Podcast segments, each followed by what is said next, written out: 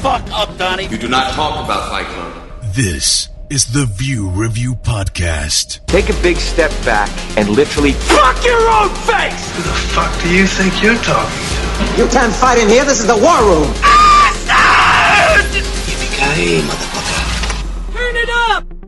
Turn it up! Velkommen til The View Review Podcast, episode 33, Warboss og The Exterminator. Jeg hedder Kuno, og jeg har sammen med MC Fluen, og bare kaldt for Fluen. Don't ever call me that again. Ever. Uh, okay. Kalder dig bare douche fra nu af. Han er Danmarks førende banjo connoisseur The Couch Killer himself, Christian Couch Killer, også bare kaldt for CK. Woohoo! Hej. Hej. Hej boys, så er vi samlet igen for første gang efter ferien. Ja, Det er lang tid siden.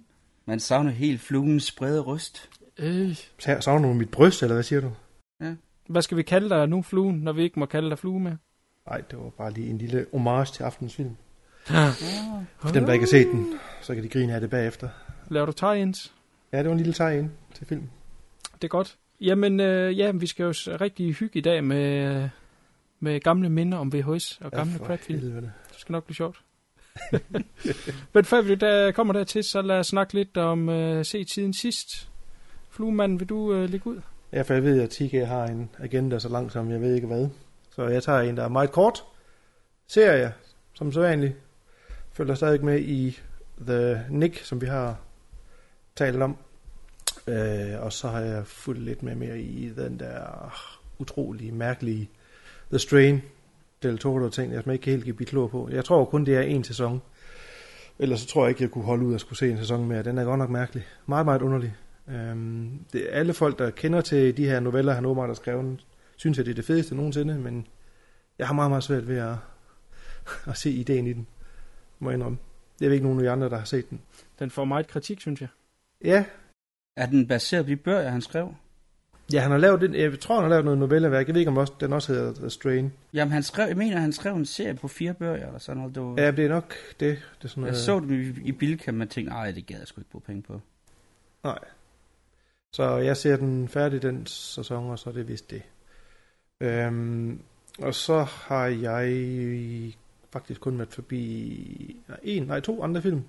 Jeg kom til at ligge og se Zombieland, men det er kun på grund af den ultra fede start, den har, og så fordi, at Emma Stone er så sindssygt lækker i den film, at jeg er nødt til at se den færdig. Ah. Ah. Jeg kan høre, at der er nogen, der ikke er inde i. Jamen, hun er meget sød. Det, det er måske der, hun er kønnest med. Jeg er ikke meget for hende. Ja, jamen det er rigtigt. Jeg er ikke den store Emma Stone-fan. Det, øh, det, det indrømmer jeg gerne, men deri, der er hun åt nok en lille frækkert. Ja, det er, oh, og det er altså Bill Murray også, det skulle du ikke glemme. Godt så. Må du afsløre noget? Øh, og så har jeg været forbi uh, The Exterminator 2, men den tror jeg lige, vi venter til, vi har snakket om The Exterminator. Der har jeg ikke så, så gode ord med på vejen til den film. Dun, dun, dun. Men det er utroligt lidt, jeg har nået. Jeg har haft en utrolig travl uge, så øh, jeg lader CK tage stafetten herfra. Jamen, det er jo det, han er med for. Det er for at trække antallet af film op. Det, det vi har konstateret i den forgangne uge, det er, at uh, CK han er lavt af tid. Det er derfor, han er så stor. Derfor har han altid i verden til at se film. Det, han bor i en dimension, hvor der ikke er noget tid. Altså, Ja. han, han har bare ikke andet end. Jamen, jeg er, sådan, Så- jeg er lidt sådan Dr. Hvem, altså. Det er ja. bare at ud over, at altid det går på, at jeg skal nå at se film. Altså, der er jo, hvad er det, er det ikke snart, hvad er det, 110 års filmhistorie? Nej, Jo. 20 år. Ja. 18, 65. Ja, jo, mange. 100 år. 100. Så det er jo meget, der skal nås at se, drenger. Ja. Så, nå, skal vi, skal vi kaste os over det i dag? Nu må vi hellere. Lad os. Ja, bare hoppe ud i. Vi starter med Vodja, den grønne cykel, som den hedder på dansk. Den her meget omtalte saudiarabiske film, også den, den eneste saudiarabiske film, der, der er lavet. Der, vi har et land, der ikke har nogen biografsal, så, så, så det var sådan ret sjovt her fra 2012. Og det var, det var meget interessant at, at, at, at se den her film. Så det, der gør den mest interessant, det er jo en kultur, vi overhovedet ikke kender til, øh, som vi, øh, vi har meget svært ved at sætte os ind i. Altså, som for eksempel, da den kvindelige instruktør, hun skulle instruere den her, så måtte hun ikke snakke med folk på gaden, hun må ikke snakke med mænd, så var hun nødt til at lægge øh, på bagsædet af en bil og snakke med walkie-talkie og med skuespillerne, fordi hun måtte jo ikke se sammen med dem. det, øh, det er jo sådan noget, der gør, at når, når jeg hører det, så bliver jeg meget interesseret i at se, jamen, hvad er det for noget, kan man få en, en god, øh, god film ud af det, og ja, det er faktisk blevet en, en ret, øh, ret vellykket, øh, social, realistisk historie om den her pige her, som bare gerne vil have en cykel, og det skulle være grøn. Og hun har sukket efter den der cykel i, i mange år, og hun gør øh, små ting øh, øh, i skolen, for eksempel laver armbånd til hendes veninder for at tjene penge, og så hun kan købe den her cykel, og hun går endda så vidt, at øh, hun går ind i koran timen på skolen, øh, og gør alt, hvad hun kan for at vinde den pengepræmie, så hun kan få råd til den her grønne cykel. Og den, øh, altså det er, det er ret sjovt, den er meget afdæmpet, men den bliver øh, vild for, for, for vestlændinger at se, hvordan den kultur, er. altså for eksempel, hendes far ser man meget, meget sjældent. Øh, han kommer sådan ind, når det passer ham, besøger han lige øh, hustruen, spiller lige lidt øh, computer med, med, med datteren, bliver opvartet, siger lige til konen, at Øh, det er lidt synd, hun ikke har givet ham en søn, fordi nu har han nødt til at finde en kone til, fordi det går bare ikke det der, og, og, og, og sådan nogle ting. Altså det er jo noget helt, helt andet end den kultur, vi har herhjemme her, hvor det hele handler om, øh, om delebørn, og faren skal være med, hvor du stadigvæk har det her fuldstændig patriarkalske samfund. Øh, det, øh, det, det, det er sgu sjovt at se. Altså, det, øh, det er en, øh, en ret interessant film også at se, hvad der ligger bag sløret, fordi når de er ude, de her kvinder, så går de her store, jeg tror også, det hedder burka dernede, jeg kalder, de har forskellige navne, de her slør fra, hvilken region det nu engang er. Men så er det også sjovt at se, at når de så tager øh, de her slør af, jamen så har de jo bare fuldstændig moderne, moderne vestlige tøj øh, øh, klar til det på, og du ser, hvordan de, de er ude og købe ind, og for at skal gøre sig, hvordan moren skal gøre sig over for manden, så, hun ikke, så han ikke finder en ny kone, og sådan ting. Det er faktisk utrolig interessant film. Den er, mm. Det en, jeg havde glædet mig til, siden jeg hørte om den første gang, og lidt om den var lavet, og den levede op til mine, mine forventninger. Det var, det var interessant. Så den vil jeg godt give en, en lille thumbs up, hvis man gerne vil prøve noget, noget lidt andet end, end det blod og vold, vi nu foretrækker her på castet. Og patter. Og patter. yes, og så vil jeg jo springe videre til uh, den næst nyeste, må det være, Woody Allen film Blue Jasmine, som er nok en af hans mest mørke og dystre og øh, sindssygt fed. Øh, Kate Blanchett, hun øh, fungerer sindssygt godt som den her high society kvinde, som mister det hele, da hendes mand bliver fængslet for finanssvindel, og hvordan hun ryger helt ned, og så er der også nogle tråde tilbage til A Streetcar Named Desire, siger de kloge, det kan jeg så ikke helt selv se, fordi jeg ikke er så hurtig, og jeg har aldrig været en stor fan af Streetcar Named Desire, men der er et eller andet mellem Kate Blanchetts karakter og hende her, øh, Blanche, øh, hovedrollen fra, fra Streetcar øh, Named Desire, der åbenbart har nogle karaktertræk til fælles, der skulle gøre det til en form for genfortolkning af den. Det ved jeg ikke helt, om jeg er enig i, men fantastisk. Øh, som altid, øh, masser af humor i den, når det er Woody Allen, men er den, er den mere mørke slags.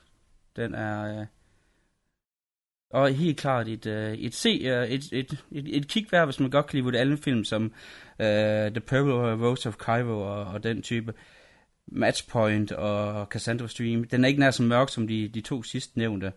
Eller ikke så mørk. Den er ikke, øh, den er stadigvæk mørk, men den er ikke helt så alvorlig, som hans to krimier der var. Den øh, varm anbefales.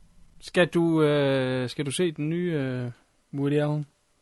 Den har fået øh, rigtig ringe anmeldelser, så jeg vil vente lidt med den. Jeg var helt vild med Midnight in Paris. Det var en af de bedste fantasyfilm, jeg har set i, i meget, meget lang tid. Fungerede sindssygt godt, og der er jo tit, når at Woody Allen han har en mandlig karakter til at spille hovedrollen, skal den mandlige karakter næsten altid spille ham. Jeg synes, det var forfærdeligt med Kenny Branagh i Celebrity. Owen Wilson slipper faktisk godt afsted med det, fordi han er stadigvæk Owen Wilson, selvom han stadigvæk har den der sådan lidt øh, nervøse charme, som, som Woody Allen jo har.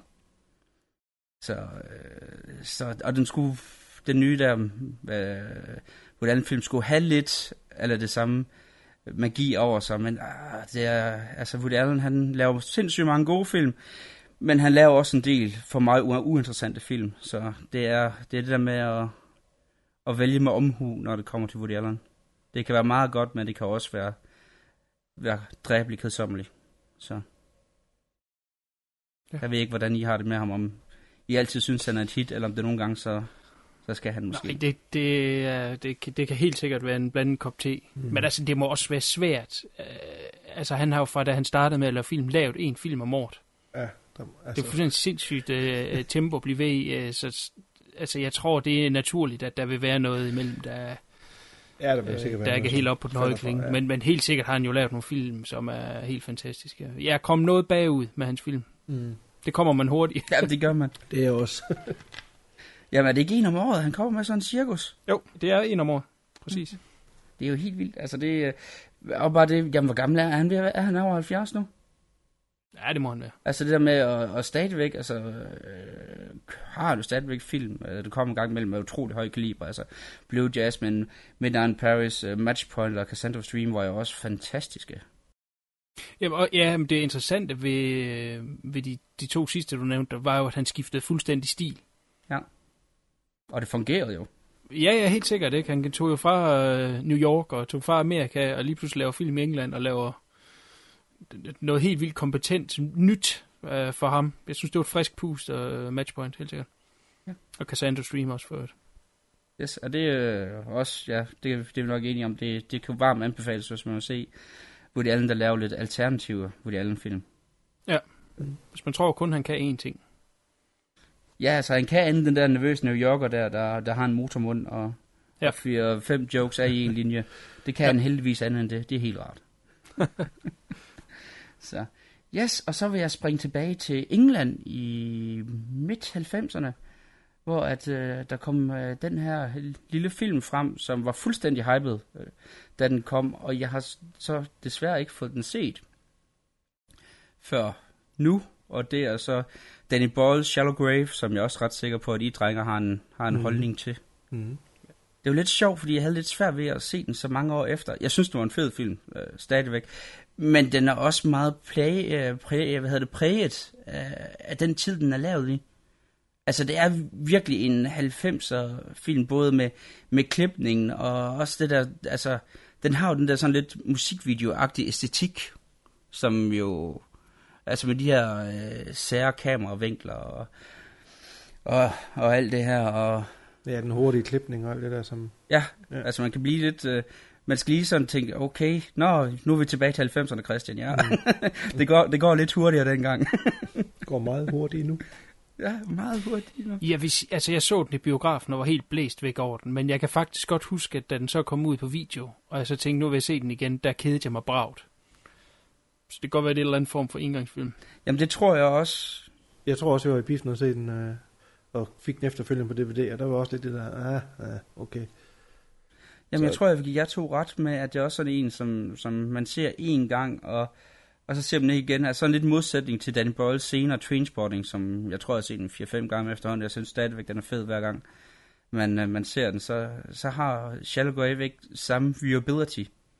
Altså Nej. det der med, at Nej. når du ligesom kender plottet, og du, du kender alle de her twist, altså det er jo en, en twister af en film. Og når du, når du kan det, jamen, så tror jeg heller ikke, der er så meget med at komme tilbage efter den. Nej, det er nok der, den ligger.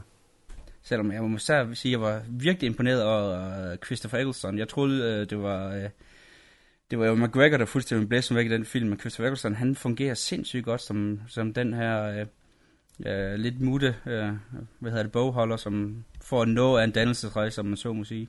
Ja. Jeg kan slet, ikke- jeg kan slet ikke huske den. Hvem er der spiller den kvindelige?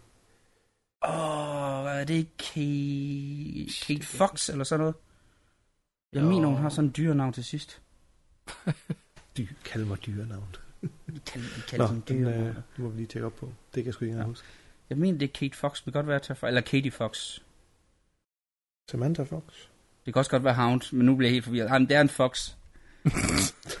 Hun er lidt Pig, foxy. horse, cow. Et eller andet dyrenavn. Eller en dyr Yes. What does the fox say? Godt. Ja.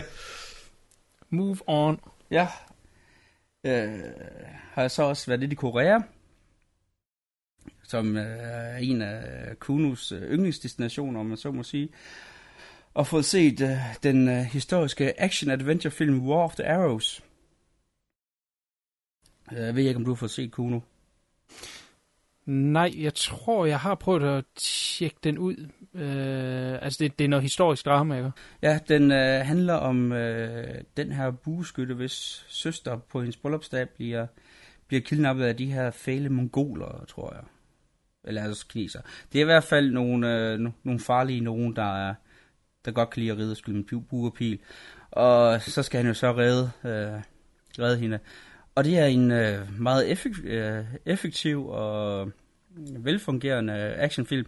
Den har lige en enkelt scene med en øh, computergenereret tier, jeg godt kunne und- undvære, fordi det ser simpelthen forkert ud. Altså, den er... Jamen, det er også, som, øh, som Fluen har været inde på før, øh, nogle gange med, med computereffekter, hvis man ikke kan gøre det ordentligt, så lad det være. Altså, Så lad det være, ja. Præcis. Og lad det være. Var det ikke Reddick, du var ude efter Flue, så vidt jeg husker? Jo, jo, for den havde en, en blanding af, af fed og til tider ret grimt, så ja, det er en hård fin balance det der med, med CGI-effekter, men det kan vi tage i en anden cast. Vi kan lave lave en CGI uh, special effects cast en gang. Det kunne være Åh sjovt. oh, ja, så, så find nogle af de virkelig afskyelige fra 90'erne. Lawnmower Man, smid det ind. Åh, oh, gud, fader bevares. Ja, så de bedre. altså nu har vi set. Spawn, så kan vi også godt se Lawnmower Man igen. Altså hvad er forskellen? Åh, oh, Spawn. Nå, ikke mere om, ikke mere om, ikke, og ikke, ikke ned i det der øh, døn igen. Nu, nu skal vi til at rette lidt op. Men altså, øh, War of the Arrows, øh, effektiv, øh, historisk øh, øh, actionfilm, fungerer meget godt. Hvis man kan lide den, så vil jeg også anbefale den der er kazakhstanske, der hedder Yunbala, øh, War of the Steps, der, der har lidt, lidt ting til fælles med den. Også, altså, ja, hovedpersonerne, de skyder med buepil. Det er sådan det meste. Men den kan også varmt anbefales. Hvis man kan lide War of Arrow, så tjek uh, min baller ud. Det er, øh, det er nogle rigtig, rigtig fede, øh, fede historiske actionfilm. Mhm. Hvis man er til den slags. Altså, hvem kan ikke lide historiske actionfilm? Man bliver lidt klogere, men, og man ser lidt blod og vold. Altså, det er jo gode ting. Altså, det kan man jo ikke, det kan man ikke være fornærmet over. Det. Vi er heller ikke fornærmet. Vi lytter Nej, nej, nej. Men det er bare, hvis der var nogen øh, derude af vores store herskere og lyttere, jo, som jo hele tiden skal huske, at øh, dem skal vi jo kadre lidt for. Ja. Så. Yes. Yes. Og så var jeg ved at lytte til øh, et af de tidligere podcasts, øh, I har lavet, hvor at åh, I er inde på den... Øh, ja, det er vel en tv-serie. Penny Dreadful, og øh, hvor I to fjols, og I heldigvis faldt i søvn, det har jeg ikke tilgivet jer for. Det var på et tidspunkt, sådan under anden afsnit, hvor jeg overvejede at begynde at kaste, pit, øh, hvad hedder det, kaste chips efter jer, bare for at få jer til at vågne op, så jeg ikke var den eneste, der skulle sidde øh, i, øh, i smerten altså, det var simpelthen, jeg var lidt inde på, at øh, I synes, det var forfærdeligt. Det, det var det også. Altså, eneste grund til, at øh, jeg ikke slukkede, men så anden afsnit færdigt, det der med, at når du har en tv-serie af den her art her, så kan det være svært at bedømme ud fra første afsnit, fordi der skal præsenteres en helt ny univers, og mm. serierne skal lige introduceres for, hvad der foregår, og så kan det være, at fra, fra anden afsnit af, når de ligesom har fået sat definitionerne og reglerne op for det her univers, jamen så kommer man i gang med det interessante, det gjorde den bare ikke. Altså det, øh, den blev ved med bare, øh, altså det var ligesom sådan et gammelt, gammelt damplokomotiv, der er ved at gå i stykker, altså ligesom øh, i Dumbo, hvor du har det her tog her, der på bakken, hvor den hele tiden siger, jeg kan jo godt, jeg kan jo godt. Det er lidt på samme måde ved den. Altså, den, den halter afsted i et gysligt tempo, og alt er gysligt. Altså, det, det eneste, jeg kan sige om det, er fucking dreadful. Altså.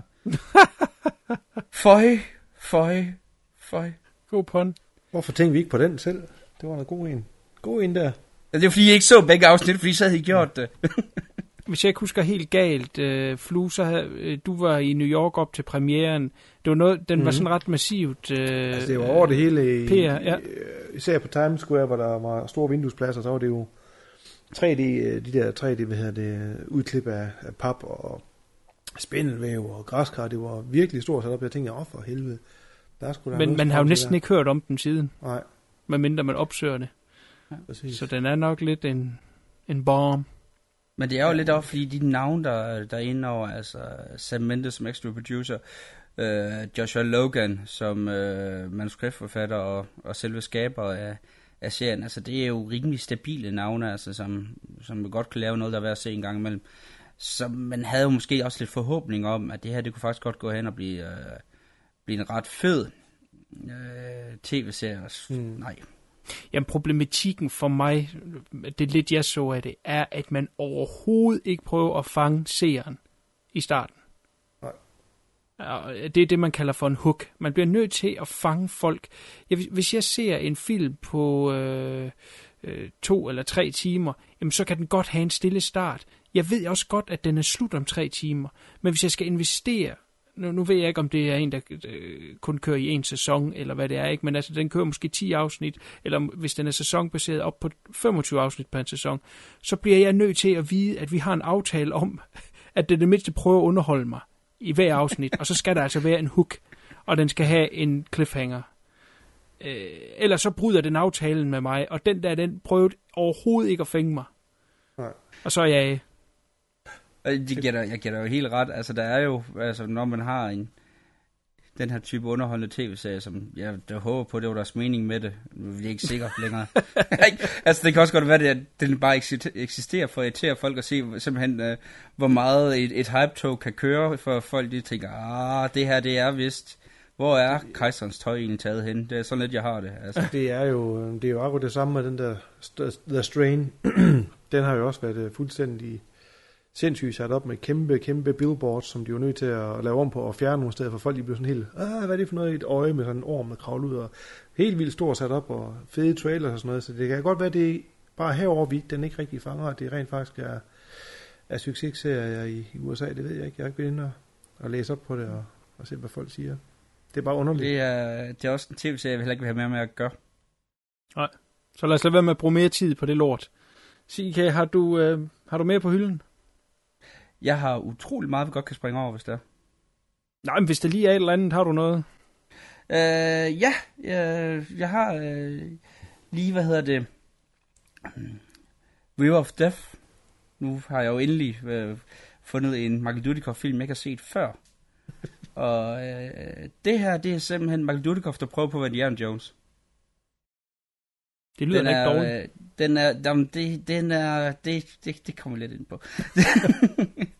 den er baseret på en roman af Alistair MacLean. Øh, jeg er ret sikker på, at det var forkert forfatter, de skrev. Jeg tror, de skrev Joseph Conrads Heart of Darkness i stedet for, fordi at det foregår blandt andet med, at de skal op den her øh, flod i en båd, og han har total øh, den her samme voiceover, som du har i dommedag nu. øh, og hvor han prøver på at virkelig lyde ligesom Martin Sheen, du ved, træt og, øh, og, og ødelagt i, hvad det faktisk skal forestille at være en, være en underholdende adventurefilm. Det, det holder måske ikke helt. Den starter sindssygt øh, fedt med en scene i en koncentrationslejr, hvor du øh, har de to karakterskuespillere, Robert Warren og Donald Pleasance, øh, som øh, ja, de her to nazister, der ligesom sætter øh, hele plottet op, og du har, jamen, du har også du har rigtig gode skuespillere med, også som Herbert Lom for eksempel, som vi kender fra øh, den lysrøde Panther-serien for eksempel. Så der er jo nogle, nogle gode kræfter imellem, men det bliver godt nok rodet, fordi så når de øh, kommer afsted på den her rejse, så har de en, en gruppe af blandt andet øh, Mossad-regenter, der skal, der skal finde de her, øh, hvad hedder det, øh, nazister der, som skal krigsforfølges, samtidig med, at det handler noget om genmanipulerede sygdomme, og så er der noget med, at der er en, der skal reddes, og så er der en forsvundet inkaby fuld af guld, og jeg skal komme efter dig, og det hele kører bare i en, i en plærevending, og så har den også nogle lidt døde øh, øjeblikke, hvor tempoet det fuldstændig forsvinder. Men dermed sagt, jeg var underholdt. Jeg, øh, jeg sad og, og, og grinede lidt af den, og, og havde en, en hyggelig, hyggelig tid med den. Men man føler også bare, det er lidt spild, når man har en, en, en karakter som Donald øh, Pleasance i sin film, som jo virkelig er, er fantastisk. Selv over i, øh, i gysergenren har jo faktisk lavet nogle gode ting. Hvornår er den fra, den der? Den er fra 89, mener jeg. Lige i øh, den dødende periode af Canon-perioden. Det er en Canon-film, så, øh, så det, er, øh, det er jo ligesom Shield of Approve, at den nu desværre afdøde øh, Golan. Så. Det gyldne logo. Man vidste bare, det Gyldne var logo. kvalitet, når man så det. Laver øh, Durdikov, øh, laver han lidt øh, hans karate-tricks? Slet ikke. Nå, Der er slet ikke karate i den her. Den foregår i 65, så der, der er åbenbart ikke karate. Ah, Det, det tvivler jeg på, der ikke var. Jo, jo, det blev først opfundet for nylig. ja, det ja. må det have været. Han, han skyder, og øh, altså det er ret sjovt, fordi når du ser ham i slåskamp, så får han bare tæv. Altså det tror han, Nå. jeg tror ikke, han vinder slåskamp i den film. What? Okay. Du kan tyde på, at han lyder bare, som om han var træt af at være med i en film. Du siger, at hans voiceover lyder træt, og han gider ikke slås. Og... Jamen jeg tror faktisk, han prøver på at method acte. Ja, det. Altså jeg tror lidt, at han måske så den her film som hans dommedag nu. altså det tror jeg lidt. Men, men det er så bare den fuldstændig forkerte film, han er inde i. Øh, Jeg mener, instruktøren, det er ham, der hedder Steve Carnell. Kan det passe? Godt være, at jeg blander nogle navne sammen der. Ham, som blandt andet også var med til uh, First Blood Part 2. Jeg tror, det er den samme, jeg er ikke helt sikker. ja, det ved jeg ikke, men husk det navn. Så, han lavede nogle, han lavede nogle uh, actionfilm i 80'erne, udover den der, som åbenbart var for nogle store hits. Hvad, Mhm. hvad siger du med, med First Blood Part 2? Det er ikke ham, der har instrueret den. Lige to, uh, lige to sekunder, nu skal jeg lige... Uh, Han hedder et eller andet med McDonald. Det er jeg ret sikker på. Peter McDonald, tror jeg. Hvem siger I? Uh, Rainbow 2. nu skal vi lige se. Nej, det er ham der Cosmatos ting, der ham der også lavede uh, Tombstone, er det ikke? Nej, hvor er vi dårligt forberedt. George P. Cos, Cos, Cosmatos, var ikke det, han hed? Det vil jeg ikke gå ind og lave film Jamen, op. jeg, det jeg vil- vil kigge nu, Hey, Steve det op. Nå, nej, sorry. Uh, det er fordi, jeg, jeg var inde og kigge på den anden også samtidig med. Det er uh, Steve Carver, ham som instruerede View of Death. Det er også ham, som har lavet fantastiske kultklassikere, som uh, Chuck Norris' Lone Wolf McQuaid. Nu sagde du fantastisk. Og det var mesterværket med, uh, med, hvad hedder han, uh, Gary Busey, Bulletproof. Det undskylder jeg pænt meget, drenge, at der blander jeg lige to forfattere sammen. Det var noget med se, jeg var inde og kigge på den på samme tid. Sorry. Ja, du har i hvert fald ret med toren der, fluen. Jamen, uh, Men hvor fanden har jeg så med det navn fra? Jeg prøver lige tre. hvad var det, du sagde der? Jeg sagde et eller andet med McDonald, Peter McDonald. Nej, det ved jeg heller ikke. Han har lavet træerne. Okay. Ah, Jeg står corrected øh, og beklager. Og så er vi gl- glade for, at vi har fluen til ligesom at have styr på, når vi ligesom kører os ud i, i ting, vi ikke kan styre. Altså har vi i hvert fald en, der, der kunne kan lidt. crap. Der Tak, kan sige crap. Ja, Ja. åbenbart. Crap, man. Man. det skal være det nye navn, når du gider have fluen længere. Ja, ja, Nå, det ja, det for mig. Mr. Crap Det er Man. crap, man. Er i orden. ja. Det er godt. Var det, øh, hvad der rundt øh, Mr. CK sagde? ja, lad os, lad os stoppe for den her gang. Det er godt. Men det kan være noget af det, jeg nævner, det har du også øh, set. For jeg ved, vi har været forbi noget af det samme. Men jeg starter i hvert fald lige, hvor øh, Lord øh, næsten ikke kan blive værre. Jeg har nemlig set en McG-film, Hvorfor? der hedder Three Days to Kill. Har du noget, I hørt om? Nej, jeg vidste godt, han... Øh... Det er med Kevin Costner. Hvorfor? Uh, hvorfor jeg har set den, eller hvorfor Ja. den er blevet lavet. Jamen, jeg har faktisk... Altså, når jeg, når jeg hører noget med magi, så min første tanke, det er hver gang, hvorfor? Ja, det er rigtigt. Nu vidste jeg faktisk ikke, det var McGee, der havde lavet den. Uh, Ah, okay. Jeg så bare, at det var en... Uh, det skulle være en, en actionfilm med Kevin Costner, og så var det noget, jeg kan se sammen med konen, der kan hun godt lige være med. Og så, så har jeg egentlig ikke researchet videre end det. Men uh, jeg så jo hurtigt to navne i startteksten, som fik en til at brække sig ud over det hele, og det ene, det var uh, Luc Besson, som jo oh, Gud. Der oh. intet der tilbage er i dag. Hvis vi går tilbage til 80'erne, oh, start af 90'erne, ja. jo, der var han et stort navn. Nu der er han jo bare Mr. Shit. Og så McGee, som jo, øh, ja, det får ikke engang sit ord på. Det er Men, den der øh, Taken Rip-Off, ikke? Men, men altså, den her film, ikke? og det er så stor en clusterfuck af samsurium af øh, genre, og, og hvor de vil hen med den.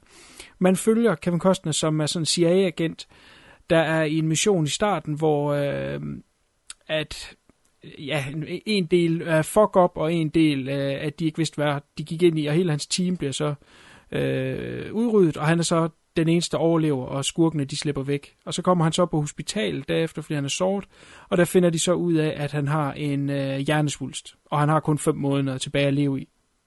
Så tager han til Paris, hvor øh, hans øh, ekskone bor, spillet af Connie Nielsen, og så har de så en teenage datter, som han Øh, ikke rigtig har haft noget kontakt med, fordi at han altid har været en company man, så han har altid været ude på missioner, men nu er det slut, nu har han fået sit guldur og gået på pension, og nu vil han så øh, lære datteren at kende og, og bruge så meget tid med hende igen, øh, og har måske også lige en drøm om at finde sammen med Connie Nielsen den sidste tid. yes, det er jo ikke en actionfilm, så derfor så bliver han jo selvfølgelig kaldt ind igen, da de begynder at have intel om, hvor de her øh, skurke, de er nu, og, og, og den her specielle bombe, som han skulle have fat i i starten, den befinder sig. Og så øh, vil han jo ikke, men så lokker de ham ind ved, at de har et helt specielt serum, som kan forlænge hans liv. Og så bliver han ligesom tvunget til at gøre det, for at han kan bruge tid sammen med hans datter. Så halvdelen af filmen, det er, hvor han skal øh, rundt på cykelture øh, i øh, Paris. Han skal lære hans datter at køre på cykel, for det har hun aldrig lært, fordi hendes far var der jo aldrig. øh, og han har købt en lille cykel til hende, som hun ikke vil have i starten, så cykler han rundt på den. Jamen, altså, godt. Øh, så det er en halvdel af filmen. Og så den anden, det er øh, de her opgaver, han skal på. Øh, der er en kontaktperson, der kommer og fortæller ham, hvor han skal hen nu. Hvor han så skal så øh, lave take-out på de her forskellige bad guys. Øh, Øh, så den klipper sådan frem og tilbage, og den er egentlig ikke specielt humoristisk i starten, men det begynder den lige pludselig på i midten, hvor øh, øh, en af de her bad guys har en øh, revisor, som jo, man kan sige, han er jo ikke øh, sådan helt super ond, han laver øh, hvidvask og bare nogle penge, ikke? Øh, og og ham, ham bortfører han fra tid til anden, når han skal have hjælp med hans datter, fordi ham her bogføren, han har to døtre. Så smider han ham om i, bagage, øh, i bagagerummet af bilen og kører ham ud, og så banker han ham, og så siger han, du skal få lige fortælle mig, hvordan man laver øh, øh, pastasovs, fordi min datter får øh, gæster i dag. Og altså, det er det niveau. Det er så sindssygt længe film. Man kan næsten ikke tro sin egen øjne. Jeg kan næsten ikke tro mine egne ører. Jeg sad og sov lidt, mens du fortalte om den. Kæft, det lyder ringe. det er helt sindssygt. For satan, mand. Altså, øh, man kan sige, hvad man ved om Mr. McGee. Øh, man kan da godt se Charlie's Angels, øh, uden ja, at den afgå ved døden. Øh, man kan muligvis også godt se Terminator 4 uden at afgå ved døden. Men den her, der har han altså virkelig lavet et low point i hans karriere og mit liv. Shit. Øh, ja, Three Days to Kill er øh, det samme som at begå selvmord. Så lad være med at se den. Three Days of Suicide. Jamen, Ja. jeg faldt i søvn, mens du fortalte om den, så jeg tror, det jeg giver dig helt ret. Det. Jeg spår, at øh, du inden for de næste par år har set den CK. Jeg kender mig jo. jeg har, et eller andet tidspunkt, så har jeg glemt, hvad du har sagt. Jeg tænkte, uh, det er en actionfilm med Kevin Costner, det kan det ikke være dårligt. Ja, det må jeg se. Så lige pludselig, lige pludselig så er der en eller anden, der siger, hov, hvad er det her? Og så lige pludselig ser jeg en cykel, og tænker, nej! Godt. Så er det jo øh, Moviebox-tema. Vi valgte jo så de her to film, vi skulle se i, i dag. Øh, jeg var selv sådan med til at foreslå og godkende øh, filmene. Øh, jeg fortrød det straks, hvilket jeg vist også lagde lidt op til sidste gang i slutningen af udsendelsen, at øh, hvad har vi dog rodet os ud i.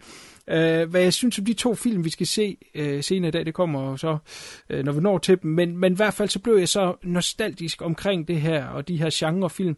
Så øh, jeg hoppede på øh, YouTube og, og, og begyndte at tykke mig igennem nogle af dem. Jeg ved også, CK har været forbi nogle af dem. Jeg vil lige nævne to her. Øh, det her det er en af de få, som jeg kunne huske, jeg havde set øh, back in the day, uden at, at kunne huske titlen, så kunne, øh, så kunne jeg kende den med det samme, der hedder Strike Commando fra 1987. Har du fået den set, CK? Jeg så, jeg så toren. Og så toeren først. Jeg så toren. Nej, men de, er også, de hænger ikke sammen. Det er bare titel. Så det er lige meget. Jamen, ja, den kan, jeg kommer lige ind på toren bagefter, når du er færdig med det. de, de to film her, de, er- de er italienske. Øh, der kom et, et, et stort boom i de her øh, Vietnamfilm fra Italien af. Øh, så hyrede man nogle engelske eller amerikanske skuespillere ind til at spille hovedrollerne, og så øh, øh, var det ellers italienske crew. Og så øh, skiftede de så navne til credits. Øh, og jeg mener... Jeg kan ikke huske, hvad navn han er krediteret som på, på Strike Commando, men, men øh, det er en mand ved navn Bruno Mattei, som man kender en lille smule til genrefilm, italiensk genrefilm, så ved man, at det navn er synonym med absolut lort. Han har jo simpelthen lavet nogle af de frygteligste film deriblandt, sådan en som øh, City of the Living Dead og Rats, og øh, altså horribel filminstruktør. Men, men af, af mystiske årsager, så har det faktisk øh, lykkedes ham at lave øh, to øh, skal vi sige, godkendte øh, namsploitation, som genren jo egentlig øh, med rette kan kaldes. Og det er den her Strike Commando, Strike Commando 2, som han lavede øh, henholdsvis 87 og 88. Øh, men altså, der er jo ikke noget nyt under solen øh, øh, forhold til handling. Det er den her øh, kommando squad, som skal ind og rydde op efter øh, et fuck-up, som øh, luftvåbnet har lavet ind i den her lejr. De, jeg kan ikke huske, hvor mange de er, men i hvert fald så bliver de opdaget, at de er inde i den lejr, og så øh, kommer der så en ildkamp, og så øh, den øverste øh, befalende for, for øh, luftvåbnet der, han tør ikke øh, at risikere, at det her bliver endnu et fuck-up, så han øh, springer øh, bomber i stykker, som de har fået placeret ind i den her lejr, øh, simpelthen bare for at sikre sig, at det bliver en succes, og den her, øh, øh, hvad hedder det, øh, nordvietnamesiske øh, lejr, den bliver jævnt med jorden, og ergo offer de her kommandosoldater. Undtagen en selvfølgelig, som så skal kæmpe sig igennem junglen tilbage for at tage hævn. Og det er Strike Commando. Den skal ses. Og toren. Må jeg godt snakke om toren nu? Ja, lad gå.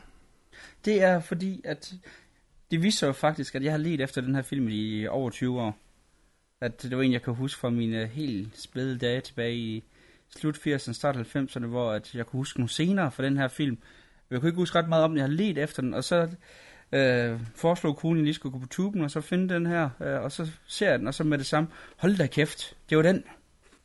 Fedt. Og Strike Commando 2 er jo fantastisk, fordi det er jo en blanding af Rambo og Indiana Jones. Så der har jo nogle scener, der er fuldstændig taget ud af Fred of the Lost Ark. Altså for eksempel øh, scenen, hvor øh, han kommer ind på den her øh, bar, hvor at du har øh, den kvindelige øh, heldinde, der sidder og, og, og, og, og har en drukkonkurrence kørende med en, en stor mand, hvor de ikke må bøves. Altså fuldstændig det samme.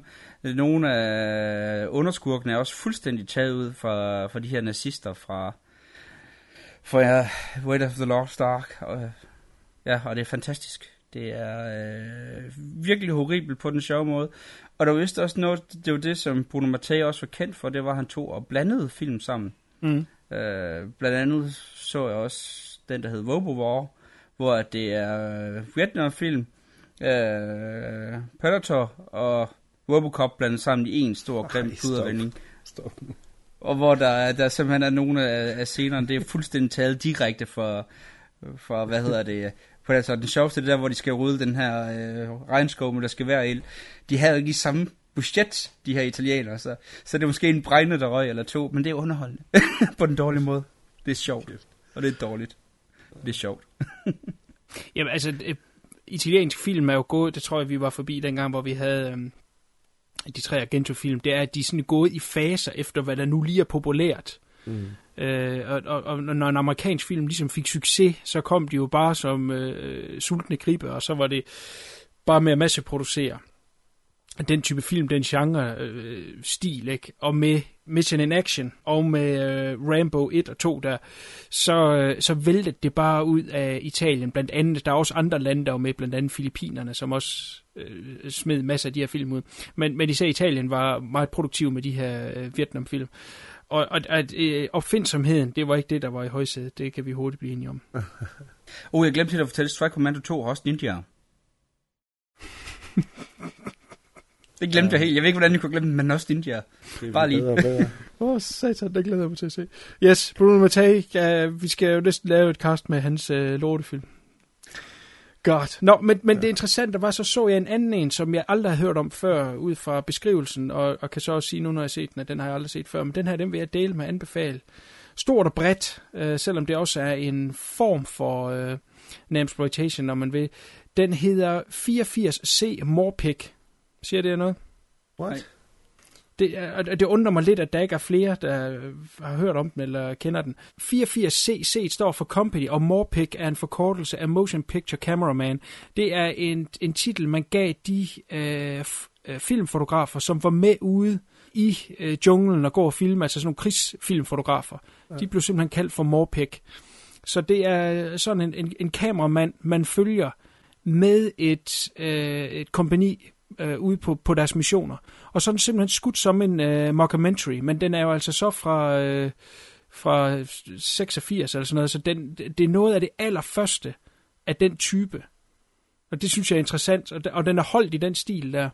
Og så er den instrueret af en mand, som, som har været i Vietnam, og altså, der, der er respekt omkring det, og blandt andet starter den med øh, navnet, den er dedikeret til. Så altså det, hvor, hvor de andre film, vi har nævnt, og vi vil nævne senere, decideret er det, man kalder namesploitation, altså der, hvor man bare, det skal bare udnyttes til underholdning, og man har ikke rigtig respekt for de folk, der nu er falden. Blandt andet slutningen af Strike Command, der står altid, når en film den slutter, så står der jo altid at øh, det, det er alt sammen fiktion, og hvis det har lighed med noget i virkeligheden, så er det bare rent tilfælde. Det bliver ikke skrevet i Strike Commando. Det siger hovedrollenhaveren, grinende, mens han går væk fra... Øh, fra, fra slutscenen, og så går han sådan ud mod øh, horisonten, og så går han grinende og siger det her med, at det er bare tilfælde, hvis det minder om, noget fra virkeligheden af. Meget obskurt, ikke? Men, men, men øh, den her 84C Morpæk, den, den har altså mere øh, tunge i munden og kører øh, med, med ære og respekt. Uh, han hedder Patrick Duncan, ham der har instrueret den, og han har blandt andet også skrevet manuskript til Courage Under Fire, som faktisk også er en ganske udmærket krigsfilm. Mm. Så øh, jeg, jeg vil sige, hvis man prøver at se noget, øh, noget anderledes øh, Vietnamfilm fra, fra 80'erne af, så prøv at tjekke den ud. Handlingsmæssigt kan man sige, der er jo ikke, der er ikke det store i det som så. Det, det er mere øh, rejsen ind i at gå ud i junglen. Og, og den her gang, der er der jo så ikke lige pludselig en anden kameravinkel, man kan klippe til, hvor vi ligesom kan, okay, der står øh, nogle øh, VC Gooks derovre. Øh, man går sammen med det her platoon, og når det så bliver øh, skudt på, jamen så kommer det som en chok for dig også, og som kameramanden jo så øh, nærmest falder og, og, og kaster sig i dækning og sådan noget. Så øh, helt klart anbefaling. Er det noget, der lyder spændende? Ja, jeg er helt klar på, at det, det er noget, jeg skal prøve at se, om jeg kan finde. Okay. Jamen, det er godt. Jeg har altid været stor fan af den der mockumentary-genre. Så. Ja. Lige, lige noget for mig. Jamen, det øh, vil det være så. Det tror, det tror jeg helt sikkert. Men, men det er sjovt, fordi man skulle tro, at den her den ville stikke så meget ud, at den var, øh, var mere almen kendt, men øh, den er jo nærmest øh, ja, totalt ukendt. Så, øh, så lad, lad mig lave lidt reklame for, at den er værd at tjekke ud. Mm. Godt. Jamen, øh, er vi klar til at springe ud i aftens første film? jeg er spændt på, hvad der bliver sagt rundt om bordet. Lad os sige det på den måde. Men øh, lad os øh, kaste os ud i første film, som er Warboss. There is a moment in war when life and death balance on a razor's edge. An edge that will strip your emotions raw and only leave you with the will to survive. War Bus.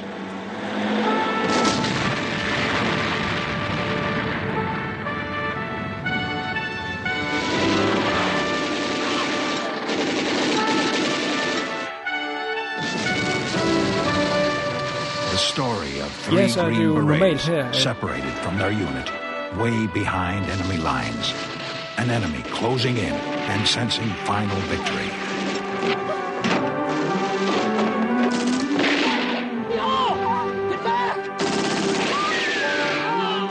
For Christ's sake, get down! We gotta get out of here, Major.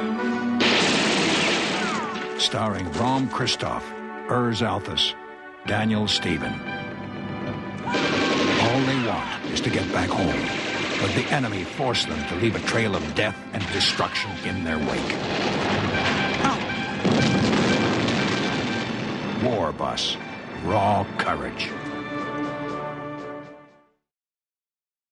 Vi plejer at have en lille synopsis omkring film, som vi skal snakke om, øh, som i dag blandt andet er Warboss og The Exterminator. Men hele det her emne, hele det her tema, det indbyder jo bare til at snakke om en tid, der er langt bag os nu, men som stadigvæk lever i hjertet af os, der, der var til stede dengang og brugt øh, mediet VHS og kender øh, ord som tracking og moviebox. Øh, jeg vil lige høre drengene lidt om sjove historier eller anekdoter, de har fra den tid af, og, og den øh, nostalgiske følelse, der kommer omkring øh, de her ord og de her film, vi ser nu. Jeg ved ikke, hvem vil, hvem vil lægge ud, hvem har en, en sjov historie fra VHS-dagen? Jeg kan godt lægge ud. Altså, det er jo... Der var jo noget over, over, over den tid med Moviebox. Nu skal vi lige høre, hvis vi har nogle, øhm, nogle lyttere, der måske er så unge, de faktisk ikke ved, hvad en Moviebox er. Moviebox, det var en stor VHS-maskine i en øh, taske. Så var der velcro i begge ender. I velcro i den ene ende til at proppe bånd ind i, og velcro bagpå til at tage antennekabel ud. Og så var den lavet som en taske med en lille skulder og rem, som man kunne sætte den over øh, skulderen, og så sagde man og se video på den. Der fandtes to forskellige movieboxer, fordi øh, jeg husker dem også i den her plastkuffert. Ja, der var nemlig sådan en kuffert-type også i hård plast. Ja. Og så var der den der lidt mere behagelig at gå med over skulderen. Så der var de to typer der. Men det var rent faktisk bare en VHS-maskine, man tog med hjem Ja. på legebasis og så afleverede igen. Øhm, men jeg kan huske, øh, vi har en fælles bekendt, Paul Atreides, øh, Kuno, ved du hvem er? Martin. øh, han boede jo i Morsæt, og jeg boede i, øh, eller bor i Solbjerg. Øh, og det var ikke altid, vi lige havde mulighed for at cykle over til hinanden. Så når vi skulle have movie aften, så sagde jeg, ved du hvad, jeg går ned og henter en moviebox og en stak film, og så, så går jeg over til dig. Så gik jeg med en moviebox og 4-5 film under armen. Jeg ved ikke, hvor mange kilometer der er herfra. Og så over til Morsted. Uanset hvad vejr det var. Så gik jeg hele vejen over. Vi så de film, og så gik jeg hjem igen og skulle aflevere en moviebox der. Så, så dedikeret var vi altså. Det var lige meget, om vi skulle tage mig en halvanden time at gå. Det var ligegyldigt, vi skulle have moviebox aften. Det var fedt. Der var, der var et eller andet over de her moviebox aftener, som, som er lidt anderledes. Der er det der med, som du sagde før, tracking. Der var sgu ikke noget movie aften, hvis du ikke lige skulle sidde og track lidt for at få det bedste billede ud af den her slidte kopi, du har fået mig hjem. Altså, der var sgu noget charme over det. Ja, plus de der movieboxe, de blev behandlet af Ja, helvede lort. til. De var jo så beskidte indeni. Ja, ja. De blev aldrig re- øh, rengjort eller noget. Der, der var jo det her videohoved indeni, ja. Ja. som, som, som ligesom aflæste båndet, og det skulle renses i ny og næ, men jeg nægter at tro på de kiosker der, de nogensinde sendte dem til rengøring. Ja, for ikke at tale om det samme med videobånd, altså de, man fik det jo halv et, mange af dem, og ikke spole tilbage, og sådan, så man skulle lige, Ja. ja. det blev sådan helt, øh, man blev sådan helt master med tommeltotten lige til at lige track rigtigt ind og få det bedste billede der. Og det, der er ikke nogen movie aften, øh, altså moviebox aften uden sådan en god gang tracking der, det, det, det kan jeg huske lige så tydeligt. Øhm, en anden god, jeg kan huske en anden god historie, sådan lidt mere i, når, i den lidt frække ende, når man var teenager, så skulle man jo også se en, så skulle man jo se en hui-film. Så vi havde jo, øh, vi havde jo lejet sådan en uh, moviebox, og, og dengang man fik kassetterne med, på det tidspunkt, hvor vi legede dem i hvert fald, der fik du de rigtige kassetter med. Der var ikke Mm. sådan en, uh, hvor der stod i butikkens navn på, så det var bare en, en ordentlig pornofilm med de ja, klammeste billeder bagpå, og så øh, vedkommendes far, jeg kan ikke huske, hvad fanden det var, vi jo var hos. Det var ligegyldigt, hans far kom ind, og han havde godt set, at vi havde noget med, og vi havde gemt den der pornofilm væk, så kom han ind og sagde, må jeg lige se de film, vi har lejet? Som om han bare vidste, hvad der skulle til at ske. Så fik han den der vamle, vamle pornofilm i hånden, og han stod, jeg kan huske lige styrt, han stod så længe og kiggede på bagsiden. Han stod så længe og lå på den, og, og vi kiggede bare på hinanden. Vi sagde ikke et klap. Jeg tror, altså, for mig følte det, som det gik fem minutter.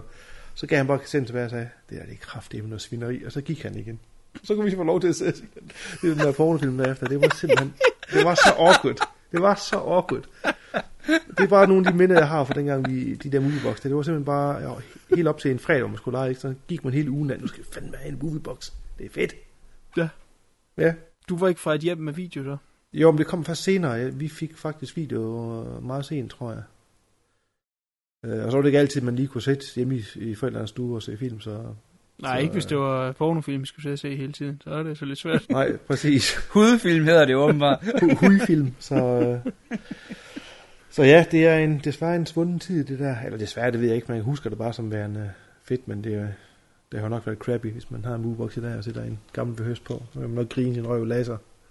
Jamen, det er jo sjovt, fordi dengang, ikke, og nu sidder vi, du, vi, vi øh, og med glæde snakker om tracking og, og, og slidte bånd og dårlige øh, mm. øh, moviebox øh, afspillere. Nogle gange virkede de jo ikke, så må man jo gå ned med den igen, og hvis de Ja. har lejet alle andre ud, jamen, så var man fucked, så var der ikke film den dag. Der havde man det jo som pesten, ikke? og hvis fik man oh, Åh, ja. der øh, stillet i sigte, hvad man kan i dag øh, med at se film på nettet eller Blu-ray, som bare står crystal clear, ikke? Altså man man var jo besvimt over, hvor sejt det var. Ja. Men omvendt i dag, så er der også bare... Øh, altså alt er sgu bare så klinisk, ikke? Og der, der, der var en mere øh, lethed til det dengang.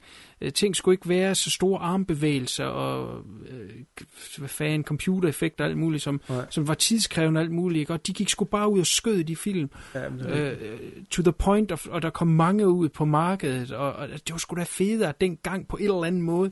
Så måtte man tage det der med sig øh, Op. øh, nu engang. Øh, Men altså de der store kassetter der, ikke? Og med pisse fede, flotte covers, 80'er covers, var jo tusind gange sejere, end de er i dag. Ja, Ja, der er det ja, altid noget det er det. Photoshop shit. Dengang der var det sådan noget tegnet, som bare var så fedt, og så havde det en rigtig størrelse, man rent faktisk gad at kigge på. Jamen det der med, at de havde den der bogagtige form nemlig. Især de der filmlab. De lignede jo bøger. Mm. Kan du huske med mine forældres videobånd? Det var ligesom en bogreol. Mm. Øh, med de her øh, filmlabs ting, som var, øh, ja, det var ikke ligefrem verdens bedste. Det var Warboss-agtige øh, ting, vi var ude i der. Ja, de havde den der plastkassette, hvor den var rundt bagpå. Ja, Ja, Ja, den det blød. som bog. Ja, det er rigtigt. Ja. Ja. Som altid flækket efter et stykke Ja, tid. ja, fordi de var ikke lige så gode som de andre. De havde så Ja, uh, clam, clam cases, eller clam boxes. Ja, de har så skarpe kanter, man kunne skære sig på dem også. Det var virkelig en, øh, de der store kassetter, jeg kan lige så tydeligt huske dem. Ja.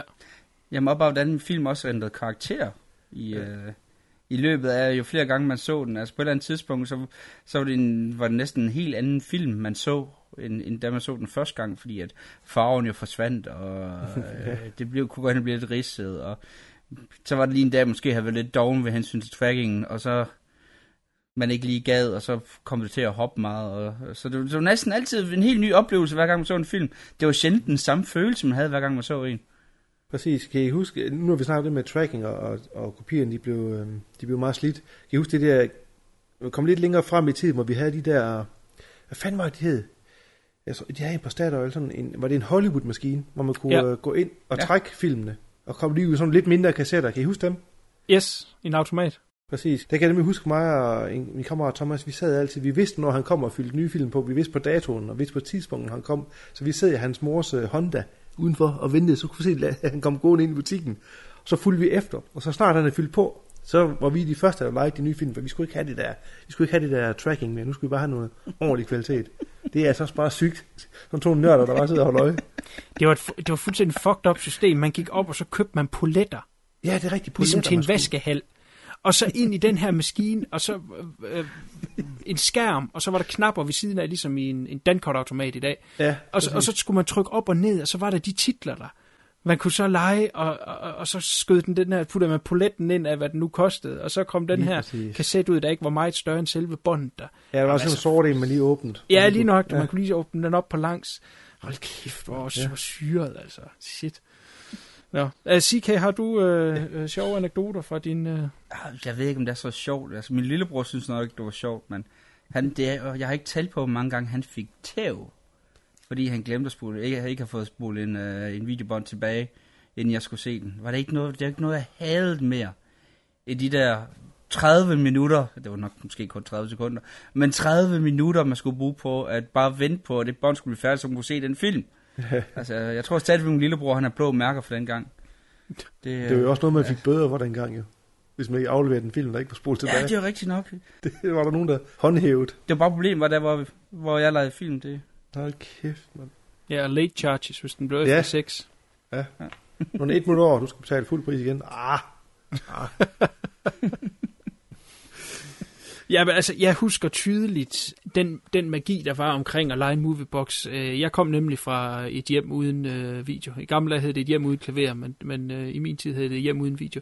Okay. Øh, og det har vi været øh, kort forbi tidligere, fordi øh, Dan Dønig, der var ind over øh, nogle cast, for nogle cast siden, og jeg, vi, øh, vi så film sammen oppe i, i øh, Sognegården, hvor hans øh, mor var præst hvor vi sad inde i sådan et, lille kvadratisk øh, rum og, og, og, sad og så film, mens der var menighedsrådsmøde, der sad vi og så øh, øh, slashers og actionfilm, øh, ninjafilm og, og vietnamfilm og alt muligt. Men sådan hjemme, der var det meget, meget, meget sjældent, at der blev lejet en moviebox, og jeg kan sp- sp- helt specielt huske en gang, hvor jeg tror, det var den første gang, mig og min bror skulle være øh, alene hjemme, og så var der lejet en moviebox og to film nede på Q8-tanken, og, og min far sad der og, og satte det til. Uh, han var ikke det største tekniske geni, så, så det har nok taget ham lang tid. Men, men jeg husker helt tydeligt, at det var, øhm, det var Rocky 4, og så var det 48 timer. Så vi er der lige i midten af, af, af 80'erne. Ja. Og, og, og det der helt magiske, at man skulle se de to film der, det var simpelthen bare for sindssygt. Det kan man slet ikke sammenligne med noget i dag, og, og, og børn, der er født efter DVD'en og, og, og streaming, som det hedder nu, de vil aldrig nogensinde have den der følelse af noget, hvor det var... Øh, det var jo lige så at komme i øh, Djurs Sommerland, så da man var lille, ikke? Altså, det har været helt specielt, og så skulle man bare sidde og se de film der. Det var så pissefedt. Og den fornemmelse kan jeg stadigvæk godt have nogle gange, når jeg ser film fra den tid af. Blandt andet Warboss, som vi skal se senere, øh, eller snakke om senere. Det var den her fornemmelse af øh, forventningsglæde, er vel det, man siger. og, og selvom at det snart er 30 år siden, så kan jeg bare huske det der julelys, man havde i øjnene om, om de der film, man skulle se. Super cool. Og var det der med, at man kunne vente flere år på at finde en film. Mm. Hvor nu om stunder, altså det hvad går det en måned, inden man har, har fundet et eller andet sted, hvor man kan købe dem på DVD. Altså, der det kunne gå flere år, hvor man simpelthen ventede på, at det skulle komme. Det er også det der med forventningsglæde, der når egentlig man, kunne, man fik den her øh, sorte boks, øh, man kunne, man kunne sætte ind i maskinen, og man egentlig kunne se den efter flere år. Der var et eller andet det der med, at, at mens man ventede på at spole båndet tilbage, hvor man bare sad og tænkte, yes, endelig. Endelig. Ja, finally. Det var også det med, at, at, at trailers dengang, det var, den, det var jo den eneste øh, adgang, man havde til at se, hvad der kom af nye film. I dag går man jo på nettet, og man bliver kraftigt bombarderet. Man ved, hvad film handler om, og ved nærmest, hvad de slutter med, inden at de øh, udkommer, inden man ser dem. Men dengang, der, der var jo kraftedet ikke noget, ikke? Øh, man så en trailer, så var det bare, fuck, hvad er det for en film, man? Øh, shit, den ser fed ud. Øh, og det går også godt ved, at det var en mainstream film, altså mainstream som små film. Det var jo ikke noget, der sådan på den måde blev reklameret med. Det dukkede bare pludselig op, så var det på, på en af de bånd, man havde lejet. Og derfor var trailer også bare noget af det vigtigste. I dag, der er det jo sådan noget, der bare skal hoppes over. Altså, mine børn gider jo for helvede ikke at se trailer. Det skal bare hoppes over, så de kommer ind til film. Øh, dengang, der var det jo nærmest det vigtigste. Ikke? Altså, man kunne fandme huske det. nogle af de film, man havde lejet, ud fra ja. hvilke trailers, der var først på. Altså, og nogle gange så man dem jo flere gange, fordi det simpelthen bare var det ultimative. Uh, ja, det var fordi man vidste nemlig der, at Nå, nu kommer der bare, hvad der, hvad der kommer der nye fede film. Ja. Det er lige præcis det, den der følelse der, oh yes. Og jeg kan huske det firma, der hed Iris. Kan I huske dem? Iris. Ej, ikke sådan helt. Ja. Og de var dem, der udgav langt det største del af ninja-filmene. De havde altid det skilt i starten, hvor der stod trailer show efter filmen. You oh. cocksuckers! Nogle gange havde man jo lyst til at spole halvanden time frem for lige at tjekke de trailers der. Jeg kan tydeligt og så den halvanden time tilbage igen bagefter. Ja. Hold kæft, mand. Det var simpelthen frustrerende ud over alle grænser. Shit, mand. Det trailer show skal være inden. Ja, det er noget af tease at komme med. Men det må godt være nogen inden, og så nogen efter. Ligesom til at falde ned igen. Ja, det vil være, ja, ja, det, er det helt rigtigt. Altså, det var, det, var, det synes det var de fede øh, VHS-film. Det var der, hvor du startede med at have en 4-5 trailers, og så kom film, og så havde du lige to-tre til at falde ned igen, og så videre, okay, det skal man, vil man gerne se en anden gang. Ja. Mm. Ja, ja, det er sådan, det skal være. Og så kan jeg også huske, øh, eller ikke huske, altså når jeg tænker tilbage på, hvor sindssygt det var, hvor privilegeret man var dengang. Øh, vi havde det, der hed en Favør, det var sådan en, en supermarkedkæde, der ikke eksisteret i mange år. Men øh, det havde vi ude i, i, i den by, jeg kom fra, og øh, de byttede videobånd indbyrdes med de andre butikker i den kæde. Jeg tror, de opkøbt videobånd fra, fra kiosker, der gik ned om og hjem. De havde i hvert fald mange af de gamle. Der gik man bare ned på den her hylde, og så kunne man bare tage ned af Øh, jeg tror, de kostede en 10 at lege, ikke? så man tog en ordentlig bunke hver gang. Og jeg kan tydeligt huske, der var en gang, hvor øh, det har nok været Dan og jeg, der legede en film, og min bror og hans kammerat legede den anden film, og så byttede vi om aftenen. Og den ene, det var Maniac af Belusti, og ja. den anden var øh, Macabre af, øh, hvad hedder han, øh, Barva.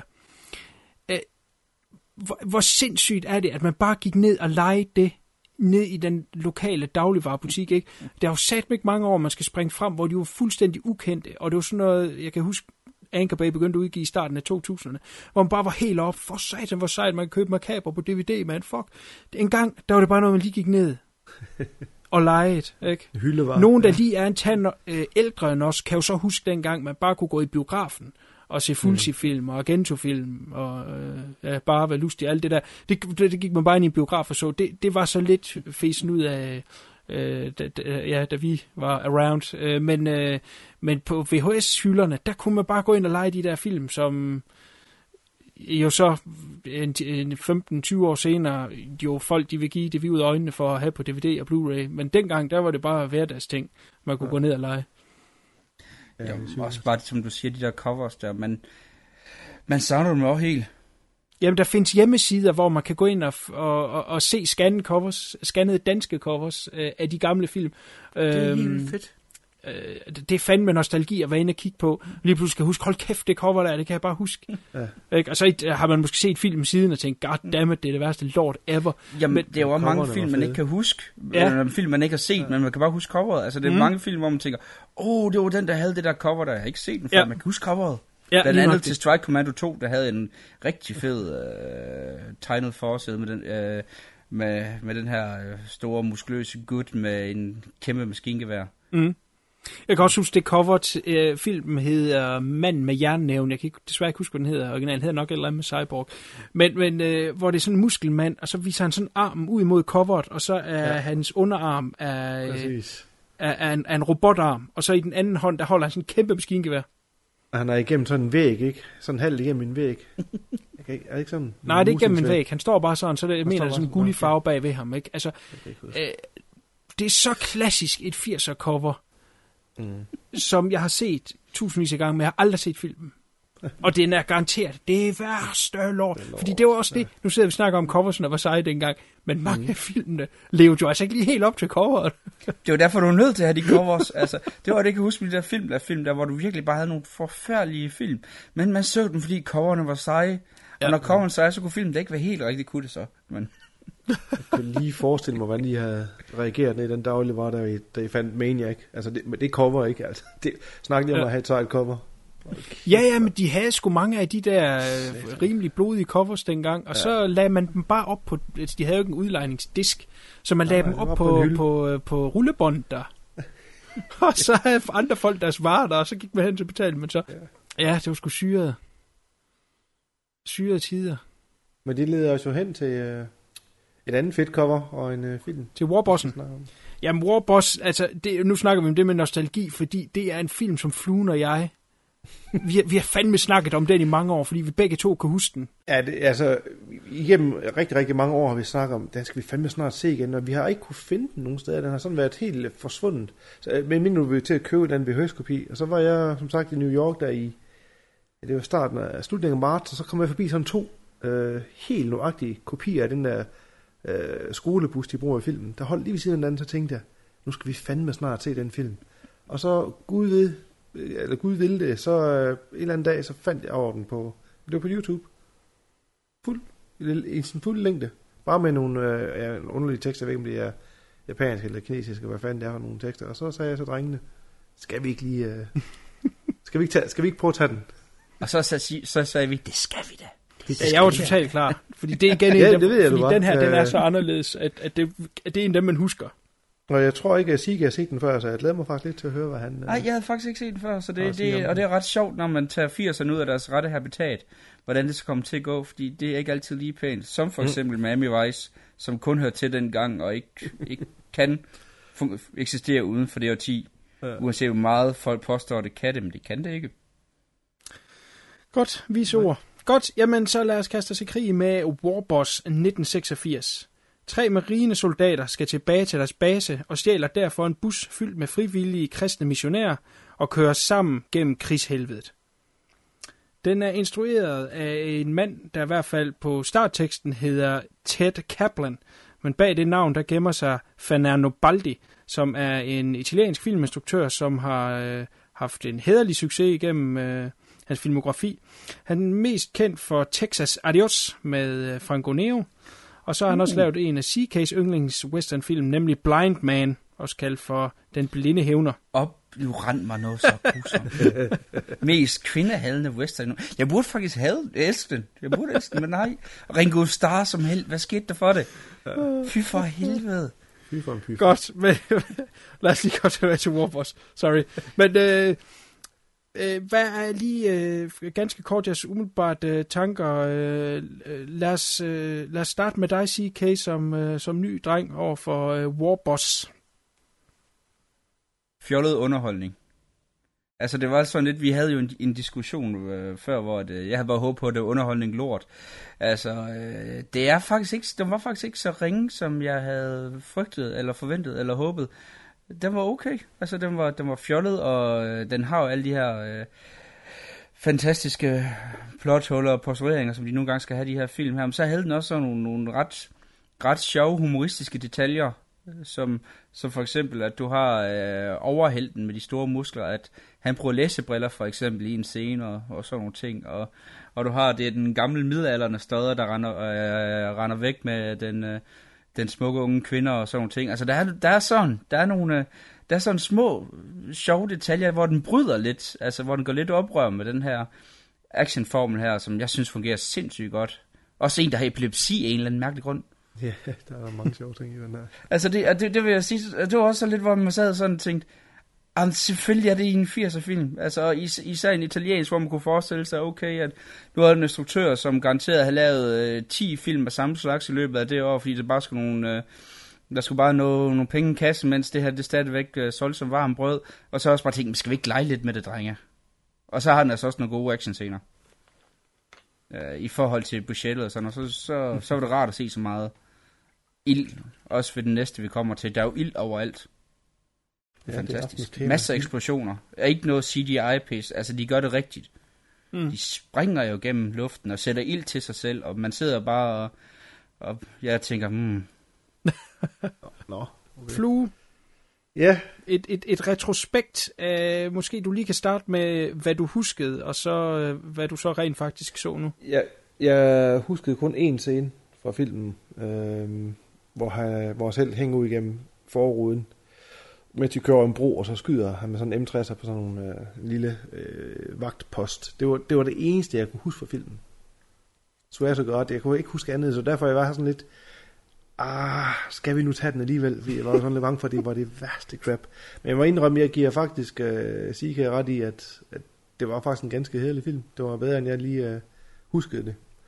Øh, det er jo ikke den typiske øh, exploitation. Altså, det er jo ikke en, en film om Vietnamkrigen som sådan. Det er jo en lille en rejse af de her personer igennem, hvor det her bare er, hvor krigen sådan set bare er, er settingen for det, de går igennem.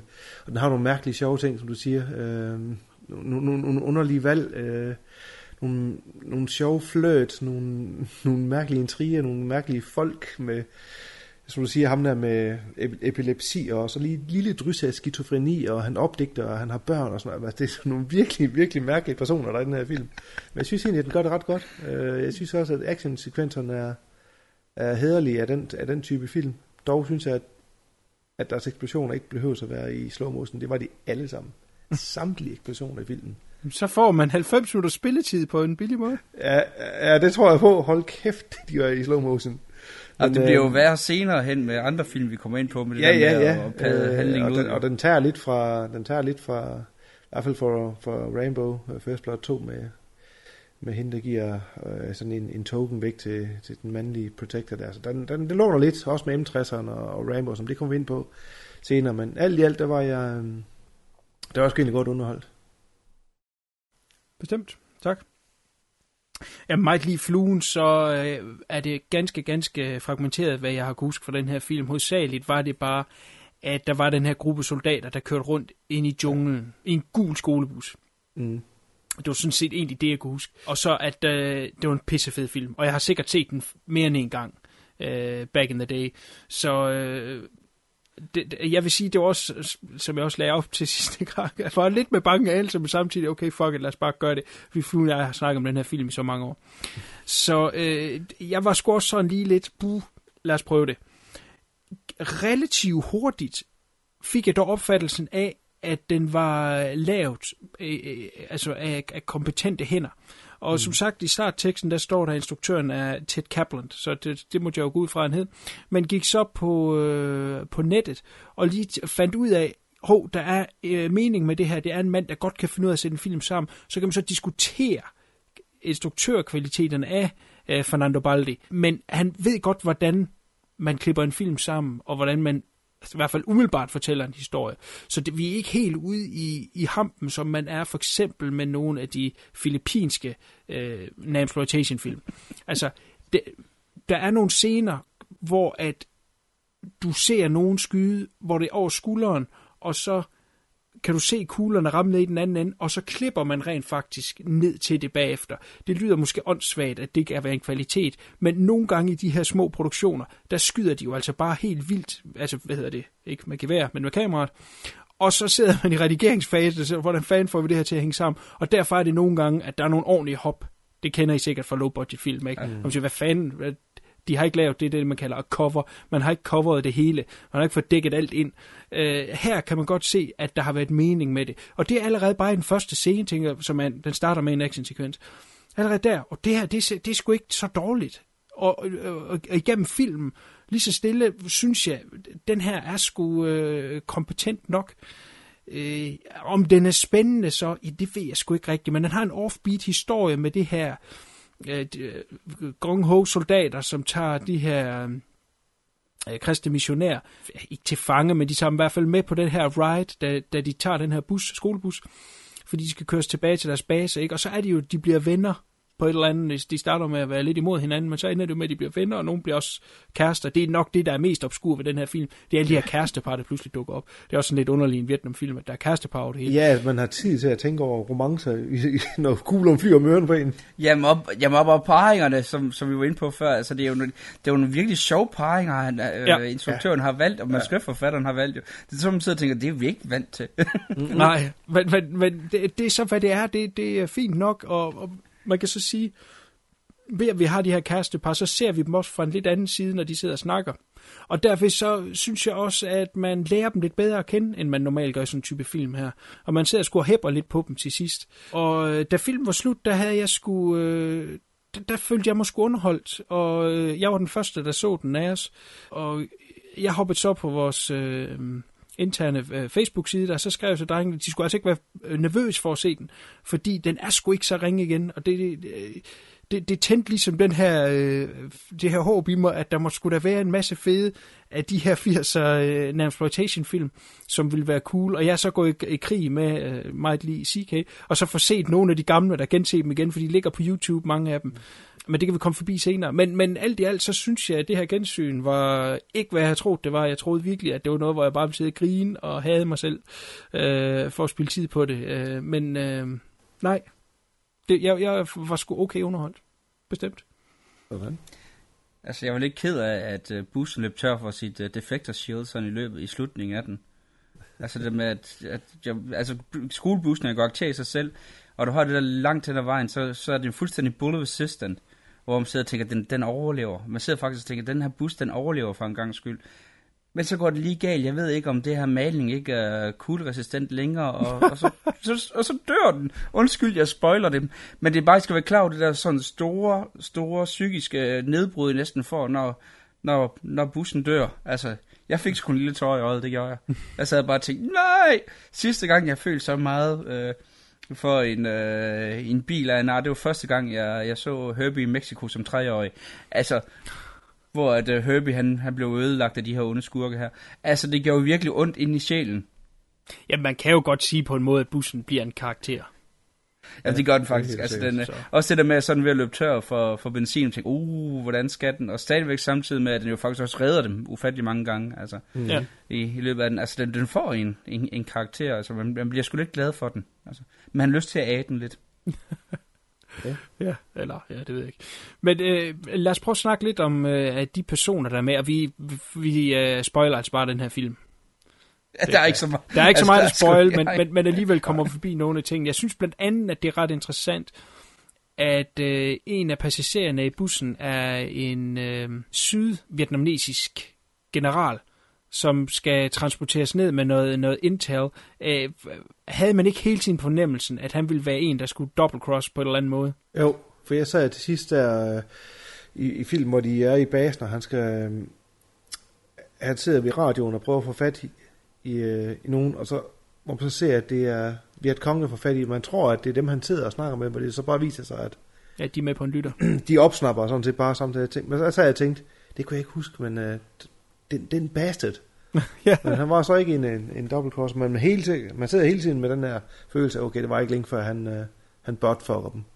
Men bare det, at du havde en kompetent sydvietnamesisk øh, officer, Ja. Det er jo aldrig sket før. Altså normalt, når øh, du, du, ser den næsten, du ser jo næsten aldrig vietnamesiske soldater i, uh, i de her krigsfilm. Det er uanset om det er uh, de franske af arten, eller om den, der bare handler om, dem, der bare handler om Indokrigen.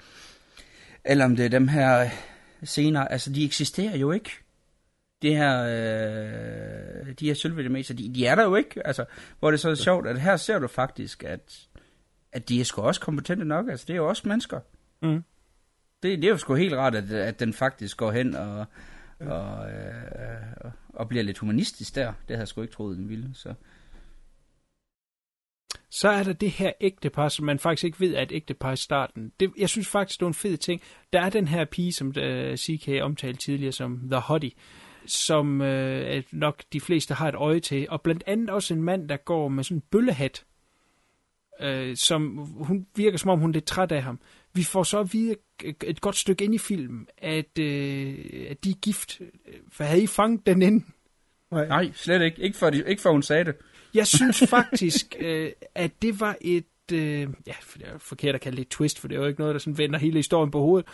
Men øh, vi har jo lært den her mand at kende øh, via noget dialog, blandt andet, hvor han snakker om, at øh, øh, han skal hjem til hans børn. Uanset hvad, skal han hjem til hans børn. Og han havde jo egentlig lidt prøvet at forråde de her soldater for at stikke af og, og, og, og Mm. redde bussen og sig selv. Fordi han skal hjem til de her børn. Og, og, og han bliver ligesom øh, tegnet som den her karakter, vi egentlig sådan til, okay, det, det kan man måske godt lidt forstå, og det er da også synd for ham, og, og den desperation, han nu har.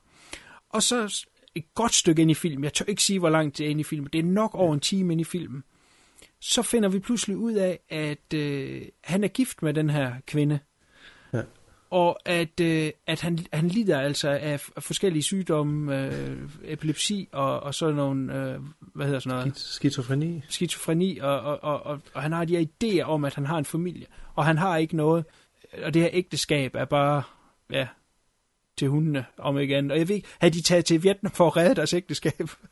Det lyder ikke. også lidt sindssygt. Jamen, Ja. det lyder lidt sådan, at det, det er det, hun, hun i hvert fald er der for. Ja. Altså, at, at det, er, det er simpelthen for og reddet igennem det her øh, kristne arbejde. Ja. Jeg synes, det er en sjov måde, og i sådan en type film her, hvor det normalt er de samme karakterer, der går igen, og de plejer ikke at bruge tid på at, at, fortælle, hvem de er, og deres baghistorie og sådan noget der.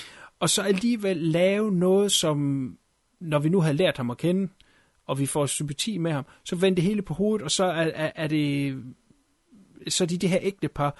Øh, øh, der er mange ting, jeg tror, man skal se den igen, hvis man har lyst til det nu her. Øh, og så læg mærke til de ting, der er op igennem filmen, hvor han prøver at komme i kontakt med hende. Fordi hun har jo øje til en anden mand, der er i bussen. En ældre øh, australsk øh, soldat. Og, og, og de går og flytter hele tiden, så man tror ikke på noget tidspunkt, hun rent faktisk er gift. Men jeg tror, hvis man ser den igen, så vil der være nogle ting undervejs, der vil være lidt fucked up. Øh, og det ja. synes jeg, det er meget sjovt, at de har puttet ind i sådan en, hvad man normalt vil kalde for en simpel film. Enig. Jamen også bare det, at også for eksempel sådan noget, som de leger om meget med, hvem der overlever filmen. Mm. Der bliver jeg faktisk for en gang skulle overrasket. Hvor normalt så har man sgu sådan, den, den dør, den dør, den. Jeg havde sådan lidt med, med noget, hvor jeg sad og tænkte, nå, okay. Lige præcis den Jamen, karakter overlevede, det havde jeg sgu ikke lige troet. Altså, jeg havde, jeg havde set den komme by a mile med ham, vi lige har snakket om, med bøllehatten. Øh, jeg kan ikke huske hans navn, men ham vidste man jo godt skulle bite the bullet. Ja. Ja. Ja, Men det er rigtigt, der er sådan lidt, øh, der ryger der et par stykker i sving til sidst. Jeg synes faktisk også, det var meget cool, der var en australsk soldat med, som, som ja. uh, CK sagde lige før. Normalt så er de det bare amerikanerne mod uh, The VC. Det er sjældent, at man ja. ser nogle af de andre. Der var jo australske soldater i Vietnam også. Ja, der er lavet en rigtig fed øh, tv-serie om det. Jeg kan ikke lige huske, hvad den hedder. Jeg mener den, men Nicole Kidman. Jeg er ikke, rigtig, jeg er ikke helt sikker. Øh, også fra øh, sen 80'erne, tidlig 90'ere. Kan det passe, Charles. Dance også med i den? Det tror jeg faktisk. Det kan Ja, godt så ved jeg passe, godt, ja. hvad det er for en, du mener. Jeg, jeg har ikke set den siden dengang, den blev vist på tv der tilbage i, ja, det må være slut 80'erne, start 90'erne. Ja. Ja. Men jeg husker den som værende rigtig, rigtig fed. Så jeg husker det som, at det, det eneste, jeg kan huske af den, det er, at du ser nogle scener, hvor de protesterer hjemme i Australien, og så har du en scene, hvor at, øh, de har en torturscene i en helikopter. Det er det, jeg husker fra den. Den lyder god. Jamen, det tror jeg også, den var. Jeg tror faktisk, det var sindssygt fed. Men øh, det pas. det er om 20 år siden jo så. Men jeg synes, at han er den, øh, helt klart den sejeste karakter her i. Et eller andet sted. Ja. Ham australieren. Han har også den fedeste ja. kommentar til ham, den irriterende... Ham, der er sur på alle. Ham Gus. Øh, Åh oh, ja. soldaten, er, hvor han siger til ham, I once knew a fella like you. He's now dead. Ja. And I did my time. All of it. oh, okay. Og det er, ikke, er det ikke der, hvor de krammer bagefter? Eller Nej, det gør han- de, han man kan se, hvad, så han. det, det er så lidt, at man, man har bare følelse af der, hvor de sådan, jeg mener, de giver hinanden hånden. Han vender fuldstændig og siger, ej, det er jeg sgu ked af. det, der bliver han godt nok lige presset. Jamen, det, er, det, kan også, det har jeg også skrevet i min note, den scene der, den, den, grin, den grinte godt nok om, og ja, den er sjov. Ja, der, de er der, hvor de leder efter alkohol, øh, og Ja. han bare går ham på nerverne og siger, han, prøv at her, meget. Hvis du bliver ved, så dør du. det er så fedt. Hvorfor er det, det er vigtigt for dem at finde det alkohol? Jamen, det Var det, ikke noget, var det ikke nogen af dem, der var så, og du skulle have nogle så, du skulle rense også, for du Nej, var de skulle meget bare- tørstige? Jeg tror sgu bare, de skulle Bare- drikke det. Det var bare weird, at det lige pludselig var helt vildt vigtigt. Jamen, alle ved, at når man er i en stejhed jungle, så skal man ikke drikke vand, så skal man drikke alkohol. Det skal Jamen, man. det er jo også den der øh, festscene der, øh, de har, hvor de først får, hvor de egentlig får fat i de her amerikanere, der fester de også helt vildt. Ja, de finder jo, at der er der musik ud over anlægget, der, hvor de så tror, at, alt, at de er reddet der. Så er der bare fest. Party. Vi, har, vi har ikke engang fortalt rigtigt, hvad filmen handler om. Vi har bare kørt igen. Jamen, der er jo heller ikke noget. Du har jo fortalt det Nej, hele. ja, det er rigtigt nok. Nej, der er jo, der er jo ikke noget spoil. Der er jo intet i den. Ja, altså, de, de skal tilbage til deres base, og så er det så, at de tager den her bus, øh, hvor øh, de her missionærer er i. Og, og så er det jo egentlig bare, at de kører igennem landet her, men de skal så over den her øh, øh, flod på et tidspunkt.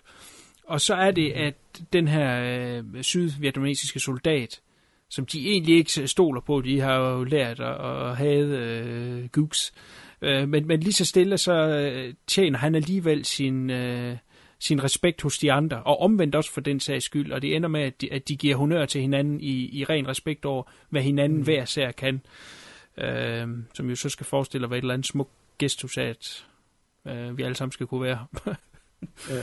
øh, og så øh, er, er det den her base, som de skal ind på for at få benzin, fordi de er ved at lave tør for, for benzin, om de, om de kan nå deres destination, og der er der så en, en radio inde, hvor de så kan komme i kontakt med, øh, med, den, med nogle amerikanske baser, og så får de så sendt nogle helikopter, men som fluen så sagde, så er der også nogle, øh, nogle nordvietnamesiske soldater, som hører det, og de bliver så sendt afsted en ordentlig bataljon, og så er der selvfølgelig et øh, kæmpe shootout til sidst. Ja, man må sige, de, øh, den her film, den, gør jo også, som de andre, alle de andre øh, NAM-film gør, at en række af fjender, eller to rækker af fjender, og et strøg med maskingeværet, og så ligger det alt sammen ned. Altså, det er godt, de sender, jeg ved ikke, mange lastbiler mod dem, fordi de skyder satme godt, de der Marines, det må man give dem. Ja.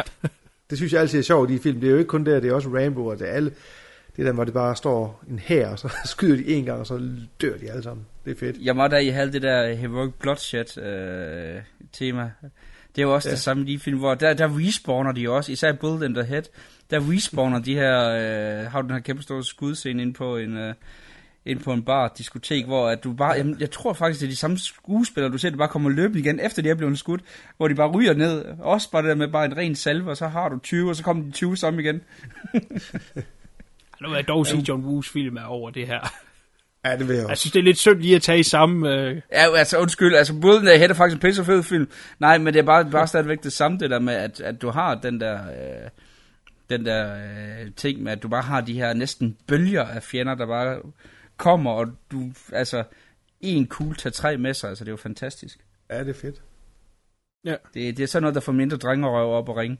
Ja, det var da derfor, man synes, den var fed dengang jo. Altså, det var netop det, at, at den stadig holder ikke, men man kan huske det der, man siger, åh, jeg kan huske, jeg havde øhm, plakaten, den har en pisse fed cover, når vi snakker om cover. Så øh, jeg tror, det var i... Hvad fanden havde du plakaten til Warboss? Ja, Hvorfor fuck er den historie ikke kommet op tidligere? Det er da et rimelig vigtigt stykke information. Og hvor er den hen nu? det slår mig nu, det slår mig nu. Det var i enten var det i Se og Hør, eller så var det vi unge, de havde altid på et eller andet tidspunkt en midterside af en filmplakat. Enten så var det Gremlins, eller så jeg tror også, jeg er 99,9% sikker på, at det var Warboss, jeg havde hængende. Så derfor jeg kan huske det cover lige så tydeligt. Shit, har du smidt den plakat ud? Ja, det er mange år siden. Okay, nu, nu, nu er du nødt til lige at gå væk med, inden I to begynder at shoot it out her, fordi nu begynder det at blive rej. Nå, nej, nej, men det er da bare sjovt, at man øh, kan huske sådan nogle ting, ikke? At, og så ser jeg den så mange år efter, og så stadig synes, at det egentlig er en, en, en hederlig exploitation film. Så Jamen, altså prøv at høre her. Mit værelse, det var plasteret til med filmplakater. Der er jo en bit knight. Actionfilmplakater. Kommando. Jeg havde forskellige uh, kommandoplakater. Ikke den originale kommandoplakat. Men sådan nogle, hvor Schwarzenegger står i forskellige stands. Mm. Med alt hans outfit på. Ja. Raw deal. Altså, Ja, raw deal, ja. ja, ja. No. Dem har jeg endnu. Sådan noget gemmer Gem man. Og jeg kan, jeg kan tydeligt huske det her, du snakker man om, hvad man kan huske. Jeg kan huske, at Dan Dønigt, han havde plakaten til uh, Mission in Action. Jeg tror faktisk, han havde to. Både ham og hans bror havde den. Fedt. Og så øh, ville han gerne give den væk, og så sagde jeg, jeg vil gerne have den. Og så fik jeg den bare aldrig. Og så var det jo, vi ikke snakkede sammen i over 20 år, eller sådan et eller andet shit. Så da vi begyndte at snakke sammen her for nogle måneder siden, så sagde jeg bare med det samme, hvor fanden er min uh, Mission in Action plakat? Hvad var kraftigt med? Giv mig, du skylder. Giv mig den plakat, du skylder mig dit asshole. Men øh, ja, nej, jeg har sgu gemt de t- ting der. Øh, det, det, øh, det, er, det er nok ikke penge værd, men det kunne være sjovt en dag til frem. Ja, det var ikke de fedeste plakater. Det var sådan en, øh, det var sådan der fire, ikke, der, hvor der var stadig var hæfteklammer huller i midten, for man skulle tage den ud af bladet, ikke? Men det var lige her, sådan, så, Ja. hvad der lige var up to beat på dengang. Det kan jeg tydeligt huske, jeg havde faktisk en uh, Gremlings-plakat. Uh, ja. Og hvad fanden havde jeg mere for de der... Var der ikke et blad, hvor det kun var plakater i egentlig? Jo, der var, det var de der, hvor du kun... Men det var mest, øh, hvad hedder det, teenage-stjerner og sådan noget. Det kan jeg huske, pigerne de havde. Uh, jeg tror Der var, også, der var jo ikke hele bladet kun med New Kids on the Block. Ja, og Brush. Ind, indrøm, CK, du havde dem hængende. Det var nogle, jamen, det var nogle horrible klasseværelser at komme ind i nogle gange. Der i øh, de tidlige 90'er, du til at brække sig over. Var der, øh, var der jo New Kids on the Block hele tiden, altså. Jamen, jeg havde da også øh, hele værelset klistret med Rainbow og First Blood, og havde Ja. også øh, kniven og det hele. Ja, ja. Med sytråd i. Ja, og kompas og fiskesnøre og helt lort i håndtaget. Hvor den hen så? Ja, det ved jeg ikke. Den er også væk et eller andet sted. For satan. Men det var dengang, man må købe knive, der var 30 cm lang, uden der var nogen, der blinkede med øjnene. det var bare en ordentlig dolk. Åh oh, ja, det var tider dengang. Ja. Ja. Jamen, det kan jeg også huske en af mine kammerater. Han havde også det der også med kompas og fisketråd og det hele, og det var sådan en kniv, vi var helt vild med. Altså, det var Ja. større end min arm. Altså, det Der var, var, der var tændstikker og alt muligt, og ja. fiskesnøre, og jamen, der var Total survival style. Slibe, slibesten i skeden.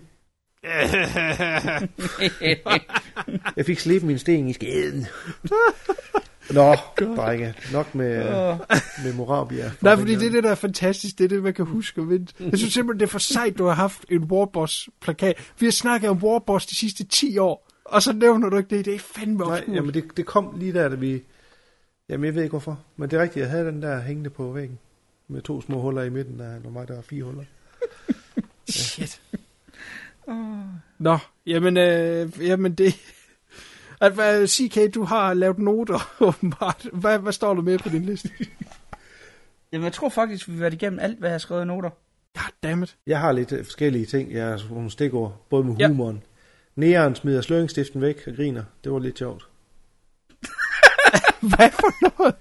Næren smider... Næresoldaten smider sløringsstiften væk, og de ser skal ind i... Okay, ved du, nu, er- jeg er ked af at sige det, men ham den sort der. Ja, ham den sort. Ja, ligner han ikke en, som blev malet sort? Undskyld, jeg siger det.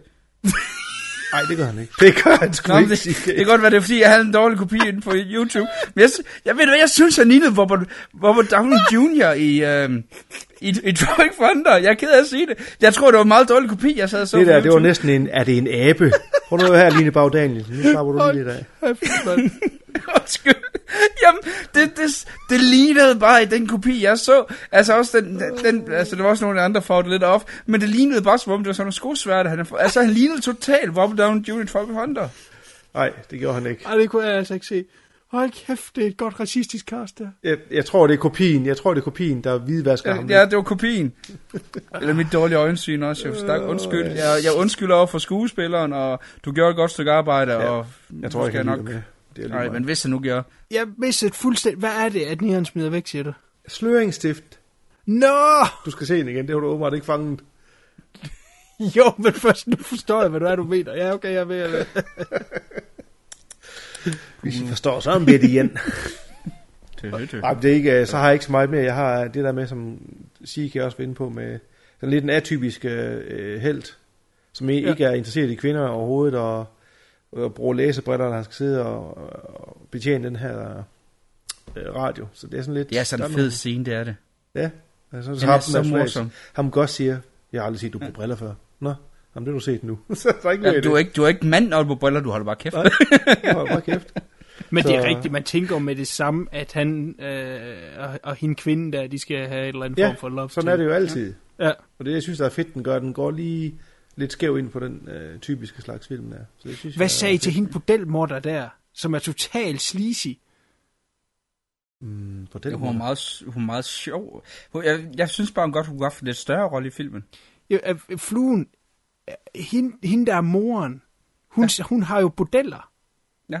Nå, ja, det er rigtigt. Ikke? Og så øh, er hun kommet tilbage til junglen der for at finde hendes datter. Hun har så ja. åbenbart en, en, en voksen datter der, eller hvad? Mm. Se en teenager i hvert fald. Og så øh, er det de der øh, soldater, der kommer ombord på bussen, og så er det jo straks, hun begynder at magge en af dem, og er totalt sleazy hele tiden, hver gang han tager tøj af, står hun bare og befabler. Men det der er så sjovt, den her film, altså de der forpulede intriger, der er i den bus, der, de har bare tid til at være sexy alle sammen. Det, det er mærkeligt. Totalt underligt. Jamen, det, og det er jo også det, der gør den underholdende nu jo, altså. Ja, Det ja. der med, hvor man sidder og tænker, det er jo ikke noget, altså langt fra noget mesterværk overhovedet. Og det er også sådan en film, jeg ikke helt ved, om jeg kunne finde på at, øh, at anbefale til andre end folk, der så den i 80'erne. Men det er sådan noget, der gør den sjov nu, og derfor Ja. man sidder og hygger sig med den. Altså, det er en hyggefilm. For det var jo slet ikke noget, jeg kunne huske alt det der. Alt det der, det var fuldstændig væk fra min hukommelse. Altså, mm. jeg kunne kun huske den der scene, hvor, han, hvor de kører over broen, og han ligger ud af, gennem forruden og skyder med M60'eren. Det var det, jeg sådan lige stod klart for mig. Ikke alt andet, det var bare, det var, det var væk. Så. Underligt. Ja, jeg har ikke rigtig mere til det. Altså, Nej. Jeg bliver rundt den af. Den her film er så fra 86. Øh, der er jo så kommet en, øh, en efterfølger, i hvert fald i, i navn, i 89, som øh, hedder Warboss 2, The Last Warboss, eller Warboss 2, Afghanistan. Men øh, den har vi ikke øh, kunne opstøve, desværre. nej, der ligger en trailer på, der ligger nogle Ja. ja. trailer på YouTube, men selve filmen, den er ikke, måske også det samme. Jeg ved ikke, det er traileren, så sagde mig ringe ud. Den har John Vernon med. Det synes jeg er jo interessant, om ikke andet. Det jeg læste nogle anmeldelser af den og sådan noget. Altså, det, det var ikke... Øh, det var ikke noget... Altså, man sad ikke og tænkte, okay, det var ked af, jeg ikke så. Det er også sjovt, den her mængde af film, der kommer, hvor øh, man synes, det er synd for folkene i Afghanistan. Det var det jo selvfølgelig også.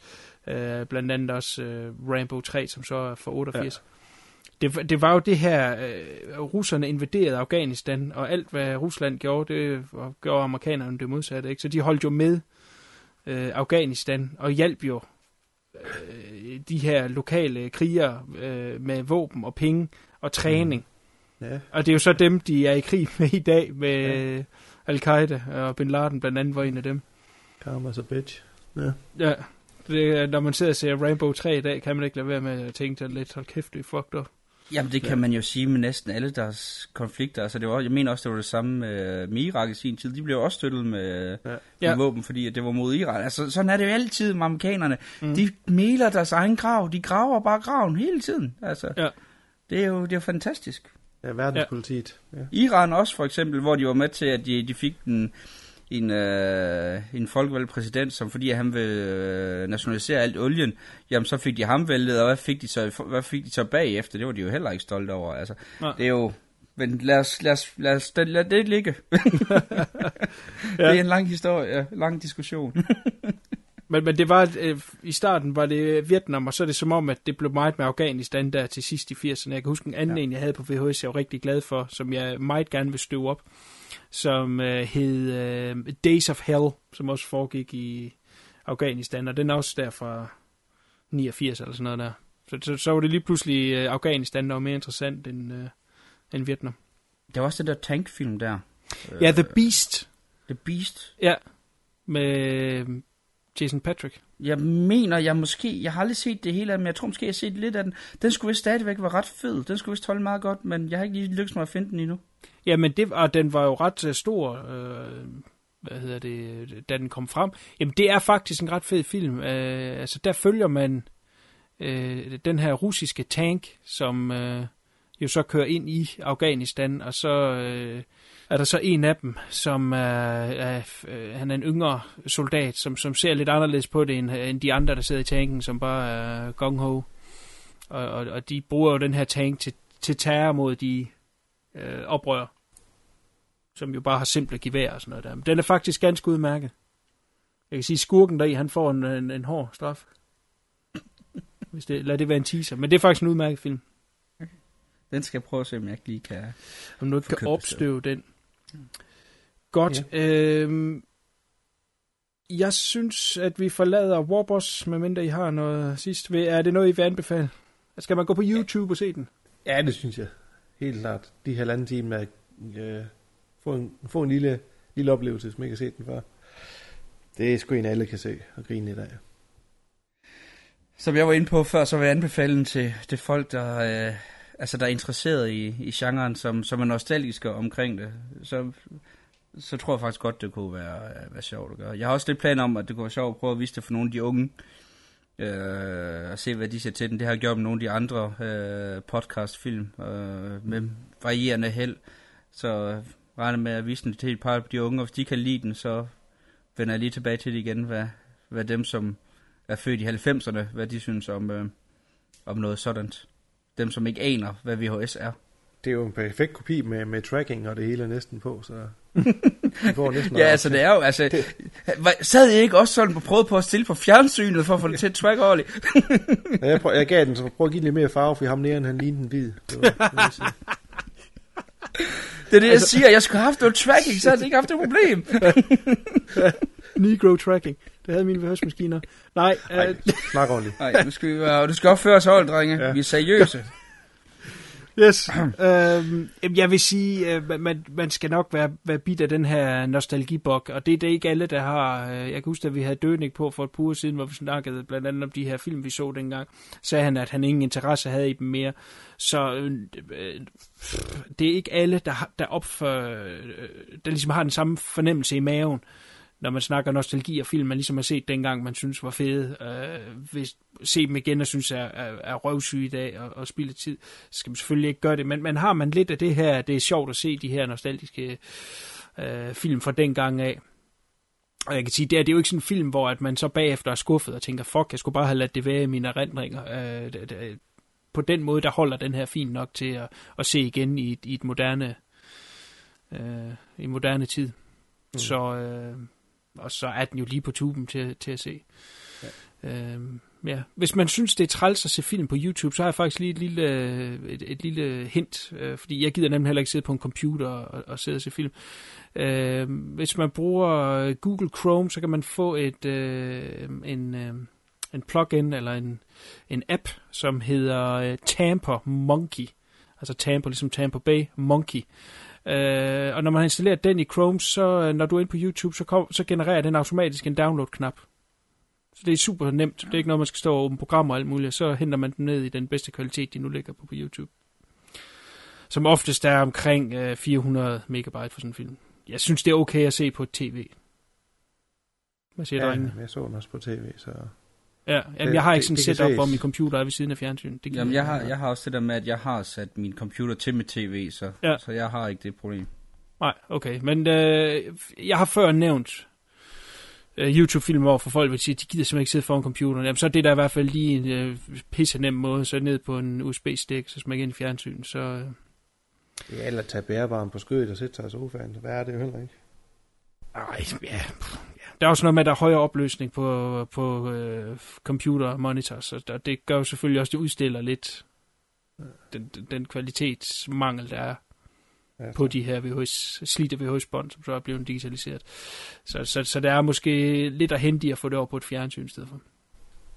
Godt, fuck det. Vi går videre til øh, aftens næste film, som er The Exterminator.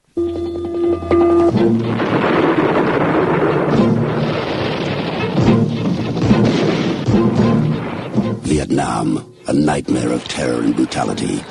In the rage of battle, they found the strength to kill, and their friendship became the key to survival.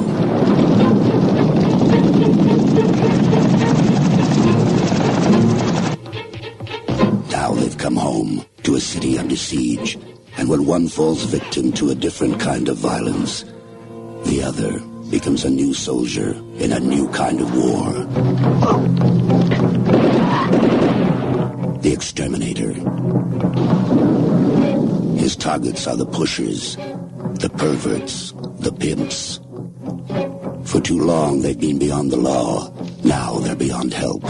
Unless they can stop the exterminator. The streets of New York are about to experience a shock because a one-man army is fighting back. The exterminator.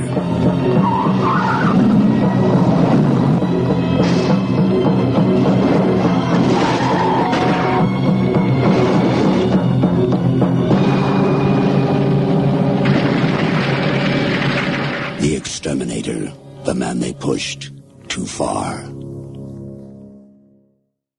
The Exterminator, 1980. John Eastland er en Vietnam-veteran, som går på hævntogt mod bander, pædofile og griske pengemænd, da hans bedste ven ligger lammet på hospital efter et voldeligt overfald.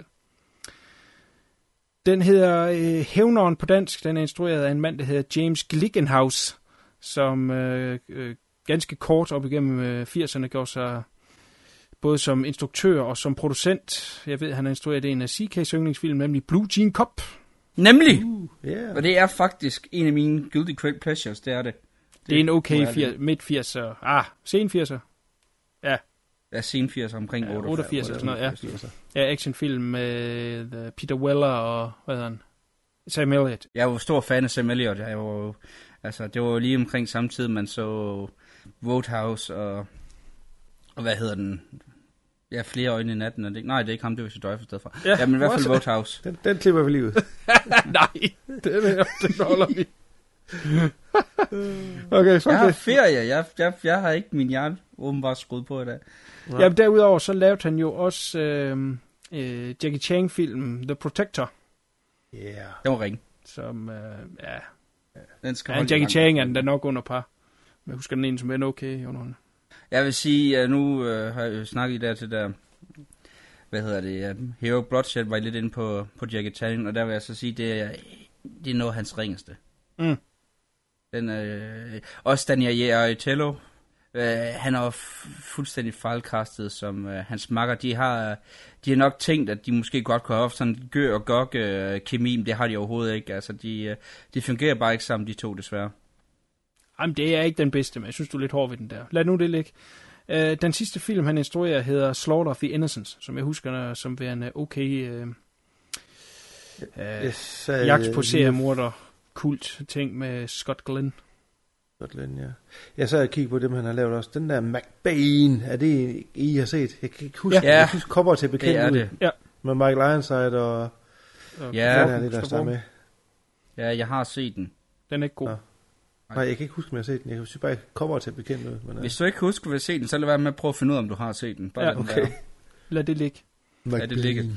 Det, øh, jeg ved ikke, om han prøvede lidt at fange noget øh, Dogs of War med den. Det tror jeg, men det, ej, det blev da noget, øh, det blev horribelt. Ja. Jeg ved godt, hvorfor fluen var interesseret i den. Det er, fordi han troede, det havde noget med McBain at gøre for Ja, Simpsons. jeg, var, jeg er skuffet nu. ja. Godt, men derudover så gjorde han så også som producent, og han har blandt andet uh, produceret uh, Franken Henenlotters uh, Basket Case 2 og 3 og Frankenhooker. Så det, uh, han har åbenbart også god smag derpå. Han er også producent på uh, Bill Lustis Maniac Cop. Så han var havde sådan fingrene godt nede i 80'erne og, og, og nogle lidt genre-klassikere for den tid af. Ja. Cool. Så skal vi jo snakke om uh, hovedpersonen i den her film. Robert Ginty. Den fantastiske Robert Ginty. Aber altså, manden, han ligner jo en spitting image-dukke.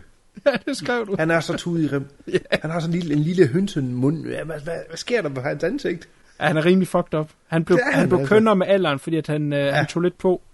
Så hans han. hoved ikke blev så, så smalt og fucked up. Men han så lidt speciel ud. Er specielt den her version, vi har set, som er en remaster-version. Der er det altså mere tydeligt, synes jeg. Hold kæft, mand. Jamen, og det, han ligner heller ikke en actionhelt. Altså, Nej. det er jo også sådan... Overhovedet ikke. Altså, Han var ikke første valg til filmen, men, men den skuespiller, som øh, øh, Glickenhaus original ville have haft, havde lige inden haft øh, succes med den film, der hedder The Black Hole.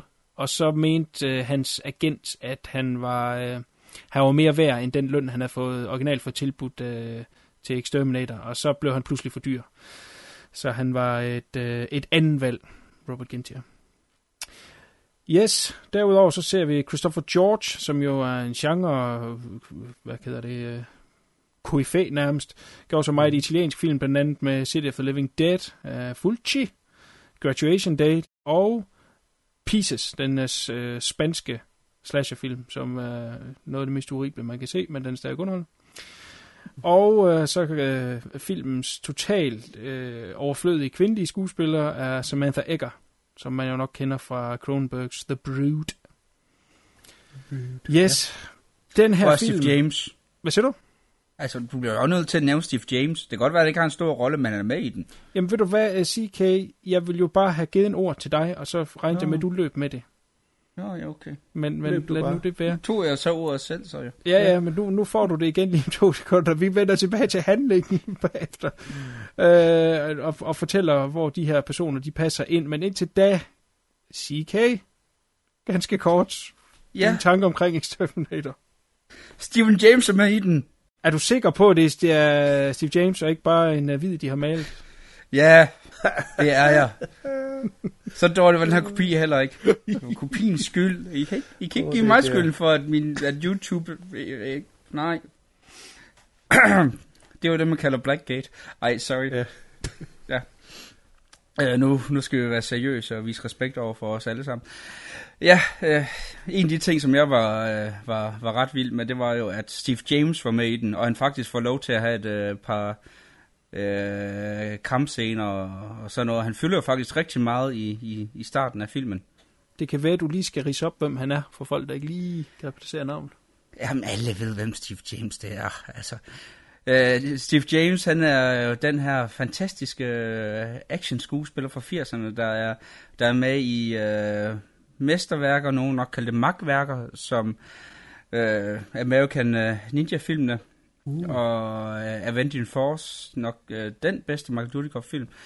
Han er, han er sådan en, der altid dukket op, øh, utrolig øh, karismatisk, og han er altid meget mere at byde på, end, end de skuespillere, han spillede over for. Altså, det var, øh, han var den der anden violin, som altid øh, ligesom stjal til den. Altså, han var total øh, scenestjæler. Altså, i, i Hero and the Terror, en af de, øh, de bedre øh, Chuck Norris-film, er det også ham, der fuldstændig stjæler den film. Altså, han er det, man kalder en, en, en scene, scenestjæler af rang.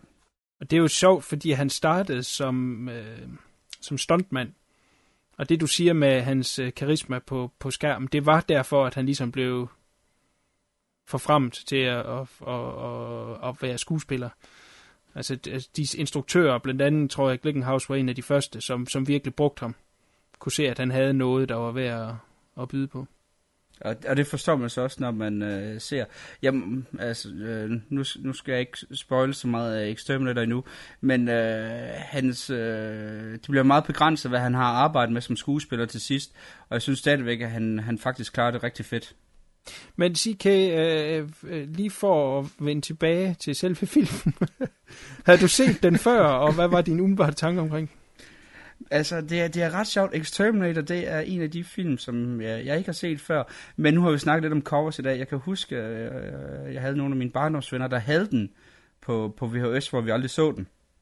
Hvor du havde det der klassiske, hvor han, han står der med flammekasteren, den her sorte hjelm på. Det var også derfor, jeg troede, at, øh, at det var sådan en total øh, badass udseende øh, held, vi havde med den her gang her, og ikke en, der lignede John Voights lillebror.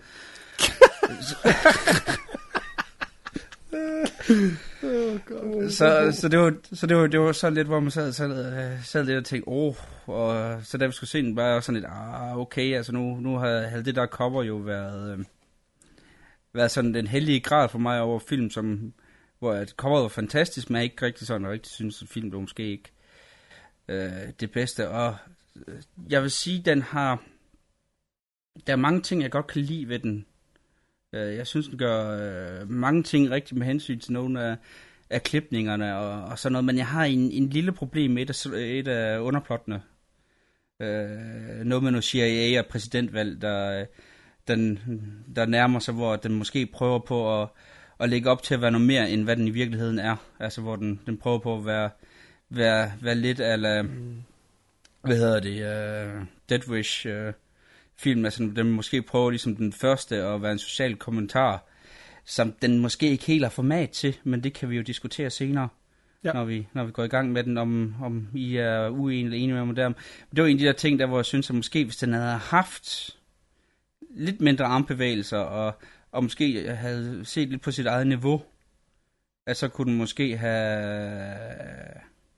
have været lidt bedre for mig. Altså den, øh, det var en, en fin film, måske lidt for ambitiøs. Og så var det jo sindssygt meget ild. Altså, den der åbningssekvens der i Vietnam, hold da kæft, man. Det var ligesom, jeg fik helt svedige øjenbryn bare at kigge på det. Godt, den, det, det var kort. Yes, vi vender ja. tilbage til startscenen lige om lidt. Flue, godt, i korte termer. Øh, jeg ja. ved, du har set den her før. Øh, fortæl lidt om din forventningsglæde, indtil du så den, og, og, og så hvad, hvad du tænker nu efter at have genset den. Ja, men som du siger, ja, det er jo også en af dem der, man har, kan huske tilbage fra videodagene, øh, og jeg har set den øh, nogle år siden igen på DVD, i eller andet skøj, kvalitet. Øh, jeg husker den som værende, at jeg synes dengang, at den var lidt mere beskidt i dens vold og sådan noget, men det, det må jeg indrømme, det synes jeg ikke, ikke længere, den er. Der må også gået nogle flere år, men der måske blevet lidt mere hærdet med det angår. Jeg synes, jeg, da jeg så den gang, man følte sig sådan lidt, det er svært at beskrive sådan lidt, øh, en smule beskidt, ligesom man har så, man så hvad hedder det, Henry, Mm. øh, Ja. med, med, den- med den vold, der var der i og sådan noget. Det, det, jeg synes, jeg havde sådan lidt, åh oh, nej, nu skal jeg til at se det der lidt klamme igen, der, men jeg synes sgu egentlig ikke, at øh, det rørte mig så meget deri. Derfor synes jeg stadigvæk, at øh, skuespilmæssigt synes jeg egentlig er fint nok. Øh, han gør det okay. Øh, jeg synes faktisk, han gør det bedre i toeren, men der er filmen så totalt crap, så det er sådan lidt, ja, jeg har lidt sjovt forhold til. Åh oh, ja, det kommer vi ind på senere. Uh. Øh, øh, og så, jamen det ved jeg sgu ikke, øh, er det en god film? Det ved jeg ikke. Det er rigtigt, der er noget, der er noget plotmæssigt. Hele den der CIA-del der, som ikke rigtig bliver øh, exploret ordentligt, synes jeg, den ligger og svæver sådan i baggrunden, og så kommer den lige pludselig til sidst der, og så, nå, okay, hvorfor nu det? Øh, og der, den har helt sikkert nogle sociale, som du, øh, hvad hedder det, sociale kritikpunkter med veteraner, der kommer hjem, og, og crime rates i USA og sådan nogle ting der, men du har nok ret i det, CK, med, at den, den måske ikke øh, er stor nok og, til at bære det. Jeg ved det ikke. Nej, det, det kan vi tage lige, når vi kommer lidt længere ind i det. Mm. Øhm, jeg husker den her film, øh, vil jeg sige selv, ret tydeligt. Altså, der er nok lidt flere ikoniske scener i den her, i forhold til, til Warboss, til at man vil kunne Mm. huske den, når man har set den tilbage i, i 80'erne på VHS. Øh, selvfølgelig coveret. Øh, underligt nok synes jeg, at jeg bedre kan huske coveret til toren. Det er også lige lidt federe.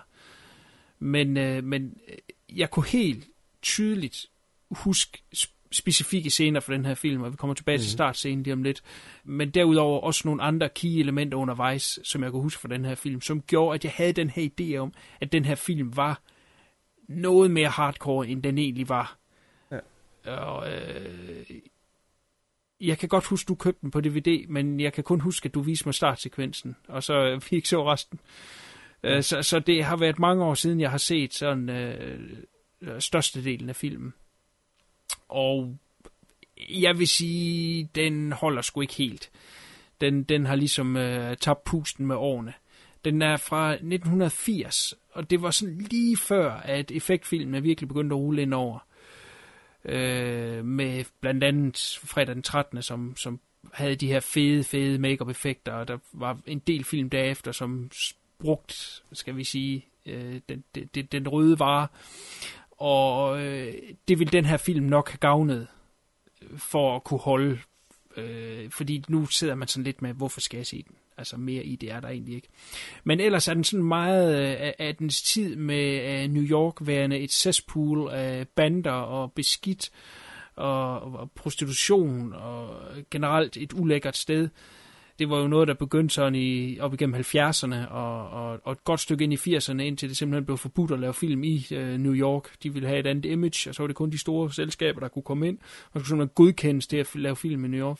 Når man ser film fra New York i dag, jamen, så er det et helt andet look, de har. Men dengang, der var det bare øh, pimps og hoes og bander og jeg ved ikke hvad. Ja, forfaldenhed og graffiti og ja. Ja, og der var den her sådan ligesom en, en del af den, og, og var også, den, mød, den mødte hård kritik, da den fik øh, premiere, for det var sådan lidt, hvad vil den, og, og den er sådan lidt en watered down øh, Death Wish, som, som vi sikkert kommer ind på senere.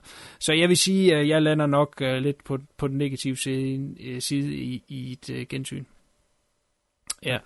Jeg vil sige, at Genti, om han spiller godt i den her, nej, det synes jeg sgu ikke. Øh, jeg, jeg kan godt lide Christopher George. Øh, jeg, jeg, jeg har altid synes han gjorde det godt. Øh, Mm. Derudover så er der sgu ikke rigtig noget i det. Men øh, ja, lad os lige prøve at ridse handlingen lidt mere op, så kan vi tage nogle af de afstik, der kommer undervejs, og, og sociale øh, kommentarer, hvad der nu ellers er. Vi starter i Vietnam, hvor øh, jeg tror det allerførste, man ser, er det her kæmpe eksplosion. Øh, CK er meget benådet over alt det ild, der er der. Jeg har altid forbundet den type eksplosioner med meget billige film, fordi Lige man præcis. egentlig ikke har en eksplosion i sig selv, så meget som at man bare sætter ild til... Øh, Du har en ildkugle, der skyder op og ingenting. Ja. Altså. Ja, det er bare ildkugler. Det er meget sådan noget, øh, John Carpenter brugte i hans actionfilm der i 80'erne. Øh, det, det ser simpelthen så billigt og tavligt ud. Ja, det gør Sorry. det. Men det er bare rart, at de bruger det nu. Altså, ikke ligesom hvor nu, så prøver de på at, generere det på en computer. Altså, det ser Jamen, det er rigtigt, men der er jo ikke rigtig eksplosioner. Altså, vi ser jo, at det, det er lidt- og for øvrigt også lidt underligt Vietnamlandskab, men, men altså, det er meget noget Ja. med, med sandkløfter. Ja, nogle klitter i baggrunden. Ja, klitter, ikke? ja, Og så øh, skal det så forestille dig at eksplodere en masse på de her sandoverflader. Men det eneste, der kommer, er bare de her bursts of fire. Altså, det er ikke sådan, at det, det, det, det, det, det falder sammen eller noget Nej, som helst. ingen, der er ikke ingen noget impact øh, det. fragmenter eller noget som helst. Det er bare... Ja, og så er det meget mørkt. Øh, det, det, det, man tænker lige, åh, oh, gode gud, ja. det her er forhåbentlig ikke en Vietnamfilm, fordi så bliver det godt nok langt. Det er de ikke så gode til at skyde. Men øh, der er øh, vores hovedperson, har Robert Ginty, som, som spiller ham her, øh, John Eastland, som bliver såret, og så kommer hans ven, Steve James, øh, for at redde ham. Og øh, der er det så for sent. Der er øh, de omringet af syd, øh, hvad hedder det, nordvietnamesiske soldater, og så bliver taget til fange. Så er, øh, klipper man til, at de er i den her lejr, hvor de så bliver øh, tortureret. De er øh, tre mænd taget til fange, og så bliver de tortureret for at få noget information ud omkring et øh, nært forestående amerikansk angreb. De skal have datoen for, hvornår de vil gøre det. Og det vil de selvfølgelig ikke give. Og så er, sker der øh, en, en, en likvidering af en af de her, eller henrettelse af en af de her amerikanske soldater. Og det er nok det, den sekvens, det der sker her, som egentlig gør, at filmen stadigvæk lever i dag, og, og på en eller anden måde er i vores erindringer. Og også puttet den på øh, ja, folks erindring allerede dengang. Det er en halshugning.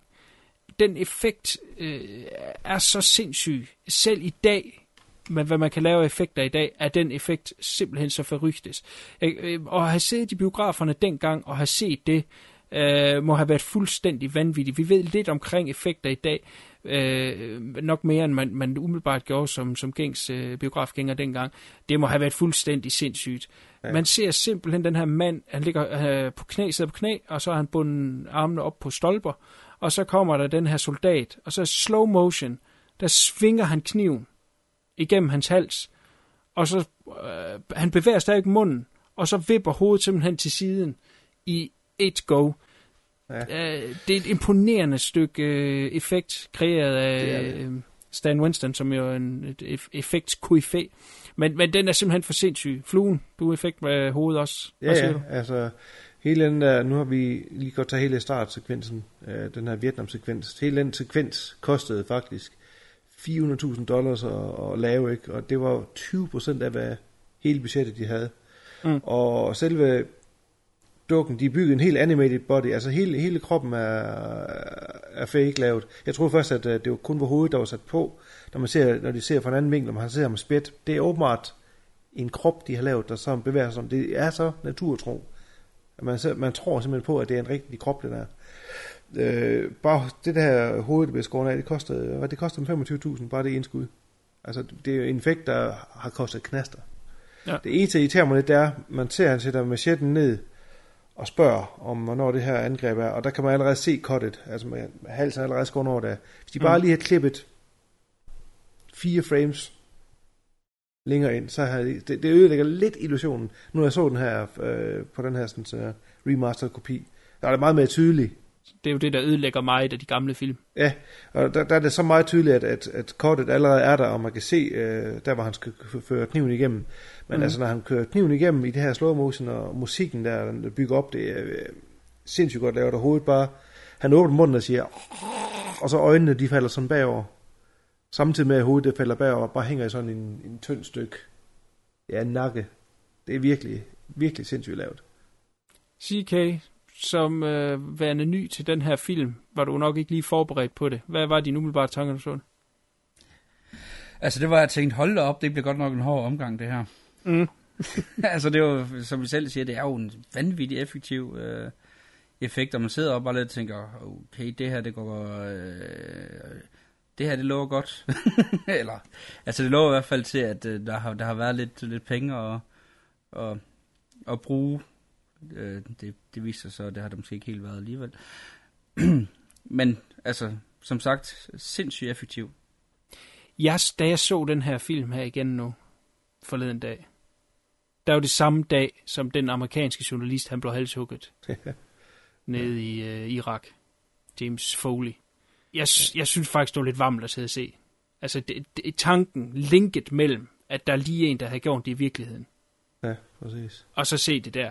Så øh, jeg er med på at hylde effekten, men øh, lavet dengang, og som en effekt, der holder så mange år efter, og, og på trods af, at man kan se den cutline, som Fluen snakker om i den her remastered kopi, så er det en effekt, der vel til evig tid vil holde. Men, ja. men lige den dag der, skulle jeg nok ikke have set den øh, med det, fordi at jeg, det, det hang sgu bare lige lidt ud af halsen, må jeg indrømme, øh, øh, den, den umenneskelighed, som så er i virkeligheden. Øh, men det er selvfølgelig bare bad timing fra min side af, men, øh, Ja, men øh, ja, creepy as hell. Nej, men øh, lige for at touch på det, som, som CK siger, her, der bliver der jo givet et løfte. Nu nævnte jeg i starten af castet det her med, når man ser tv-serier, der laver man ligesom en aftale om, når der er en hook, så er det ligesom det, der sætter filmen i gang. Man har en forventning om, hvad det er, man skal sidde og se. Det er selvfølgelig en form, man kan lege med at tage folk med ud på en rejse, som kaster dem andre steder hen, end, end man lige havde forventet. I den her sammenhæng, der synes jeg ligesom, man lægger op til, at det her det bliver et effekt okay. Ja. Uden at afsløre for meget, det gør det ikke. Nej. Og derfor synes jeg, det er lidt ærgerligt. Uh, men, men igen kan man så sige, at de giver jo den ultimative hook. Altså uh, for folk, der siger, at jeg giver lige den her film to minutter, ser hvad fanden det er, jamen, så bliver man da i hvert fald lige mindre om Ja. Øh, ja, fantastisk effekt, som, som, som sætter filmen i gang. Men øh, hvad hedder det? Øh, James, hvad hedder han? If James? Steve James, der var den. Steve James, han øh, er jo en, en, en crafty mand, man ikke kan holde nede, så han får øh, så fri af sin... Øh, han er sådan bundet op med noget... Nej, han er faktisk ikke bundet op. Det troede jeg nemlig også, men han sidder med hænderne bag hovedet. Hvor fanden får han så det der stålwire fra? Det har han i hænderne. Nå, det troede jeg, det var bundet rundt om hans hænder. Nej, nej, nej, nej. Han sidder nemlig med hænderne på hovedet, eller bag hovedet, og ikke blevet bundet op. Og så ser du så, hvordan han langsomt løfter hans Ja, hænder. han løfter Ja, hænderne ja, op det, over. ja den er jeg med på. Jeg tror Ja. bare, det var fordi, han lige stille bandt sig fri af det. Nej, han, Nå, så klart var mind. han ikke alligevel. Nej, nej. Men, men han får i hvert fald øh, øh, kvalt en soldat og banket en soldat og får fat i et gevær og får skudt de andre og, og derved befriet øh, vores hovedpersoner og ham. Og så tager de jo så hjem. Og så klipper vi til, at vi er i New York. Og de har været deres arbejde og, og, og lever the common life.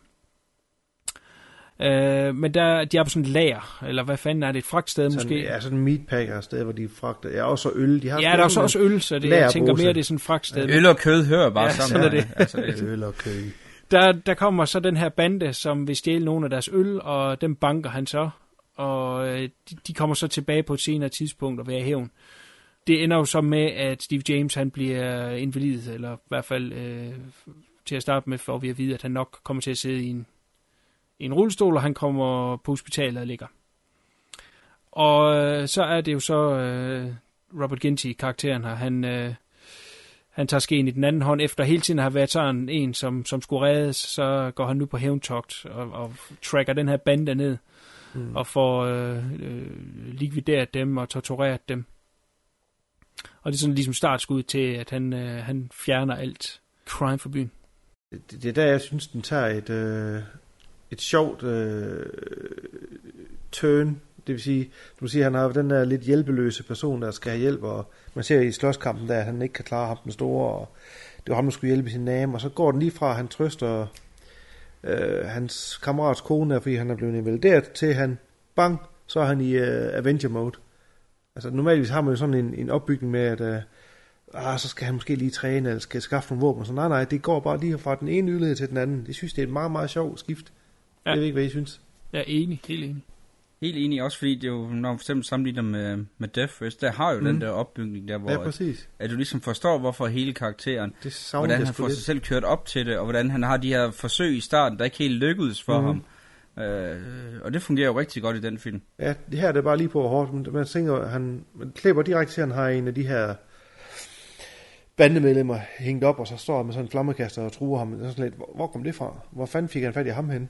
Ja, de klipper faktisk direkte til det. klipper direkte til det. Man får ikke en, ikke en chance for at finde ud af, hvad der er sket. Det, det synes Nej. jeg godt nok er lidt købt. Man skal lige s- huske på, at det her er Glickenhauses debutfilm. Han var Ja. 30 år her, så der, der er jo Ah. nok været et eller andet, der lige er gået i fløjten der. Han lavede en før Kuno. Gjorde han det? Hvad var det? Ja, han lavede, han lavede en, der hedder... Det er faktisk en ret sjov historie. Han lavede en, øh, en før, der hed The Astrologer. Okay. Ja, der skulle åbenbart være, øh, være et eller andet med en, en, en sindssyg kult, og en hovedperson, der måske var lidt imod det, eller et eller andet.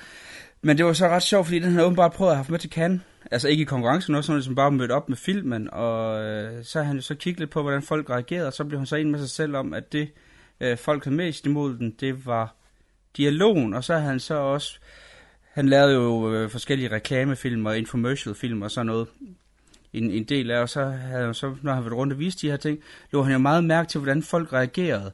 Og det var så også det, som den måde, som han byggede meget exterminate op på, jamen det var bare reageret folk på, altså for eksempel sådan noget, der må ikke for meget slang i filmen, fordi det forstod man i visse regioner ikke, så derfor skulle man hele tiden sørge for, at man skærede ned på dialogen og sådan nogle ting. Det var noget, jeg læste på Wikipedia, så det kan godt være, at det er, det er en, der synes, det var en god historie, men det var, det, hvis, det er et, hvis det viser sig, det, det er sandt, så er det faktisk en ret fed, en ret fed måde at, at prøve på at lave en, en film nummer to på, at man simpelthen har holdt øje med sit publikum. Ja, helt sikkert. Nå, men den har jeg aldrig hørt om. Jeg troede, det her det var en debutfilm. Nå, never mind. Uh, hvad var det, du kom fra fluen? Nej, det var det der, at man springer lige til ham. Ja, Det var da, ja, den er meget, meget øh, øh, brutal overgang til, ja. Til hans eventøgt. ja, helt sikkert. Men, men altså igen, der er jo ikke ret meget omkring ham. Nej. Vi kender ham jo ikke. Der er ikke Nej. ret meget eksponering af ham som en karakter, som en person. Og det er også derfor ultimativt, når den her film er slut, jamen, så er den ligegyldig. Ja. Og, og det er okay, at en film er ligegyldig, så skal den bare byde ind med noget andet. Og det er derfor, at jeg nævnte tidligere det her med effekterne. Så skulle den skulle have været så blodig som, som startsekvensen i Vietnam. Så skulle den have været det hele vejen igennem, fordi så når den var slut, kunne man sige, jamen den var da godt nok tåbelig og dusk, og der var ikke ret meget karakterudvikling i den. Men i det mindste fik jeg så effekterne, så er det det, jeg kan se den for. Ja. Uh, og når det heller ikke er i film, jamen, så, så ved jeg ikke rigtig, hvad der er tilbage. Og det er ja. jo det, vi kan jo lige så godt, uh, nu har vi sagt det et par gange, men det her, det er en, en, en billigmands uh, death wish. En mand ser rødt. Men, men den har jo opbygningen, og man forstår jo, hvorfor han går på den quest og, og, og, og nogle af de valg, han tager undervejs. Her, der forstår vi også godt, hvorfor han gør det, men, men derudover til, at han lige pludselig står ved hans første aktion. Øh, Ja, præcis. Og øh, ja, den, den uh, Death Wish, så har, så har jeg også tænkt, at hvis den nu bare har haft volden fra Taxi Driver, som egentlig også er Ja, den slags nok. film, Ja. så havde den skulle været fed. Eller ikke fed, men så havde det været en, man kunne huske. Men det har den jo slet ikke, altså. Men Taxi den vil Driver- gerne være Taxi Driver. Det er jo det, den ja. gerne vil. Ja, den vil jo så gerne være den film. Og altså, der- det er jo det, den stræber efter, og det Ja, er den den bare ikke. Nej. Men der er om andet, i hvert fald noget vold i, man kan huske.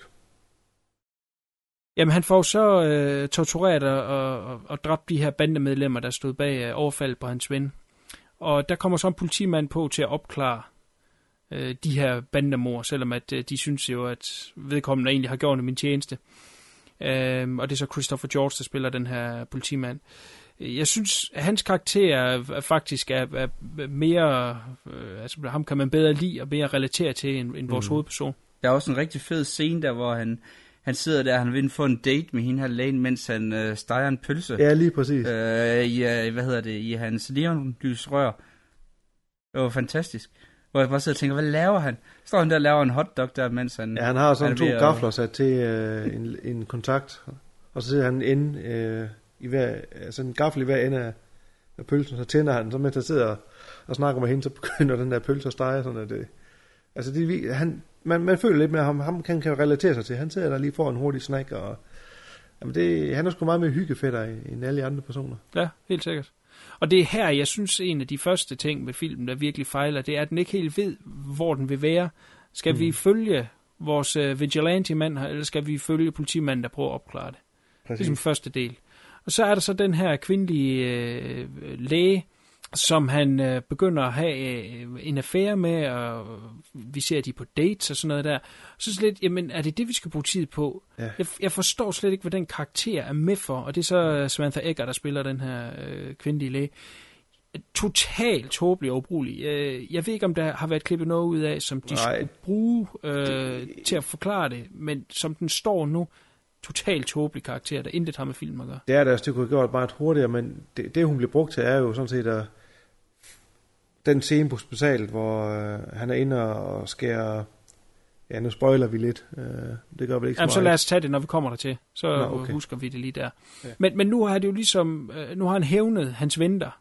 Mm. Og, og hvad skal han så? Jamen så er det, det bliver sådan lidt random, hvad han hævner. Ja. Han øh, går så efter en pengemand, som øh, har stået for... Øh, han står vel for de der lager der, og det kødsalg der. Det er et eller andet kødmafia. Man får ikke rigtig forklaret yeah. mere, end at den bliver betegnet som kødmafia. Øh, og så vil han hævne på ham, der ligesom står bag det. Han får en grusom død. Det er en af de scener, jeg kan huske. Det er sådan en kæmpe, øh, hvad kalder man sådan meat grinder, som han simpelthen ja. sænker ham ned i. Så er det det, han hævner, og så, så er den del og ligesom slut, og så møder han et eller andet prostitueret, han tænker, hey, hende kan jeg da godt lige være sammen med. Og så er hun blevet uh, tortureret et eller andet uh, pædofil, som har et eller andet, uh, som hører til et eller andet bestemt sted, hvor man kan aflevere drenge, åbenbart. Ja, de voldtager drenge. Unge ja, ja, så, så udgiver han sig for, at han har nogle drenge, han lige kan aflevere, der kommer ind, og så slår han dem ihjel, og, og, og det er så Christopher George, som den politimand, han kommer så til alle de her sager.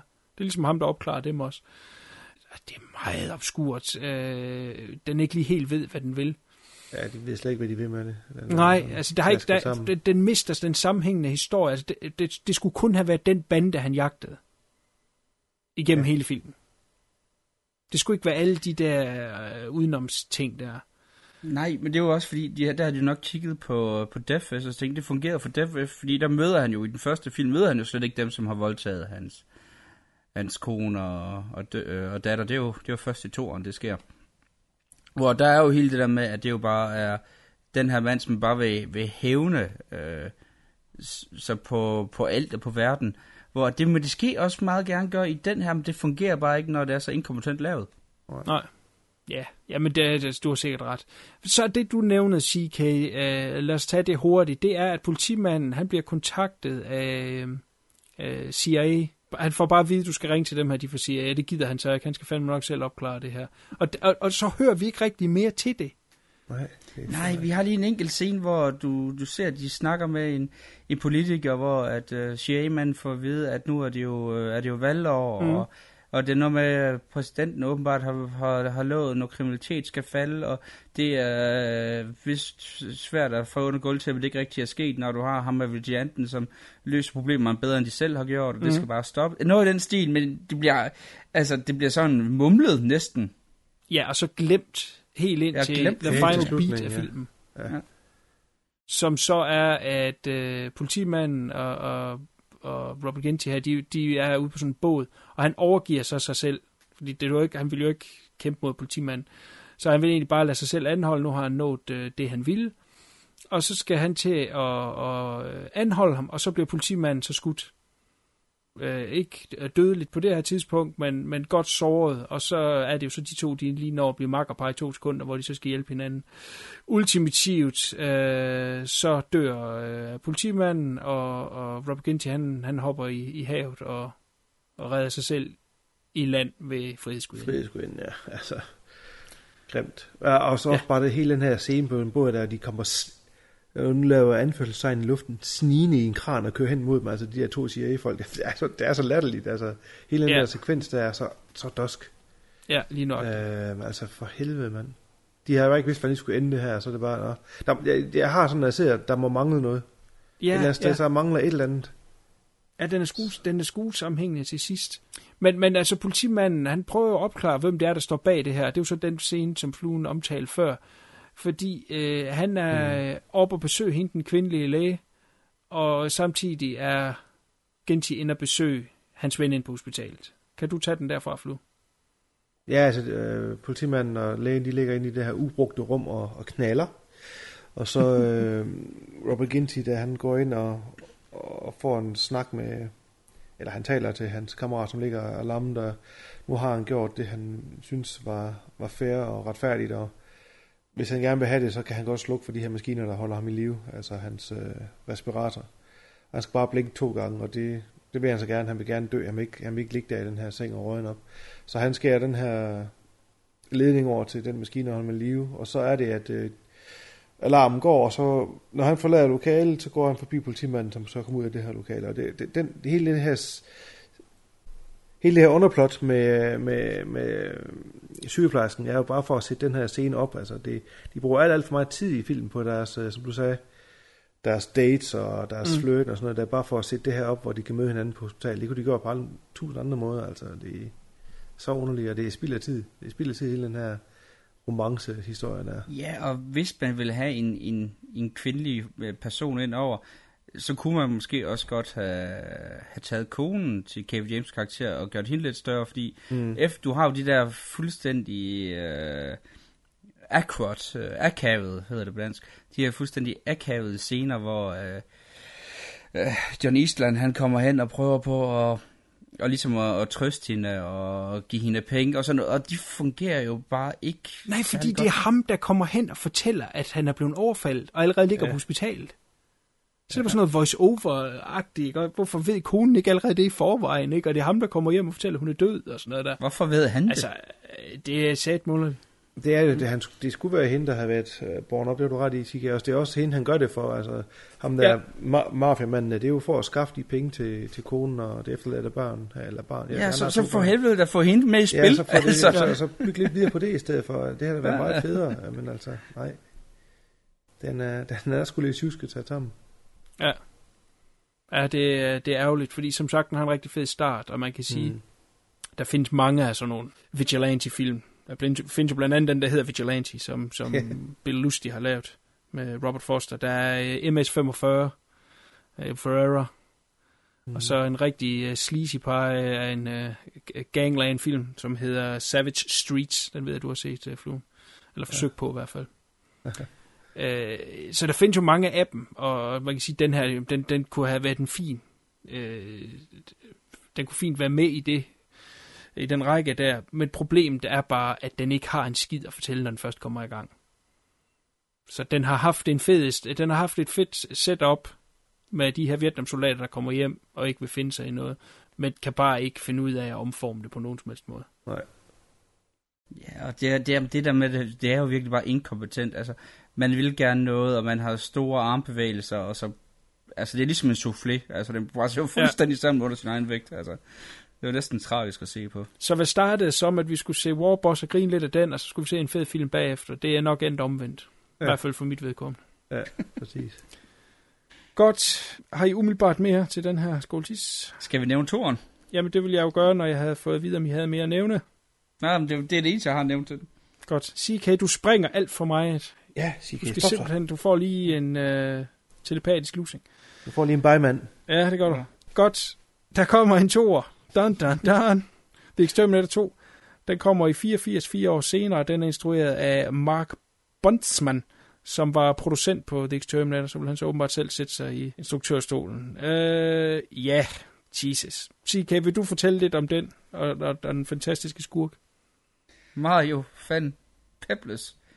Den horrible, horrible, horrible skuespiller, som faktisk har instrueret noget nu i et par film, der har været ved at se, men som, som skuespiller selv, så er han lige så forfrygtelig som hans hår i, uh, i den her film. Ja. Altså det var simpelthen, altså det, jeg tror jeg havde en lang rant inde på vores uh, interne Facebook-side, hvor jeg fablede om, hvor forfærdeligt det hår er. Han, han har sådan en, den der 80'er ting, du, du, tit, du tit ser sådan øh, urbane unge har, is, især Vanilla Ice, hvor den, den ligesom går op to centimeter over hovedet i sådan en, En kileform, koste øh, endeagtig ting. Den, her er den bare 20 cm, man sidder og tænker, hvor lang tid bruger han på at sætte det her skide hår? Altså, man er jo sindssyg, samtidig med, at han kalder sig selv for X, og jeg sidder og laver air quotes lige nu, og kalder sig selv for, for X, og sådan lidt prøver på at være sådan en, en Malcolm X, fordi nu skal han frelse skaden for øh, de onde magter, eller hvad fanden der var. hvor han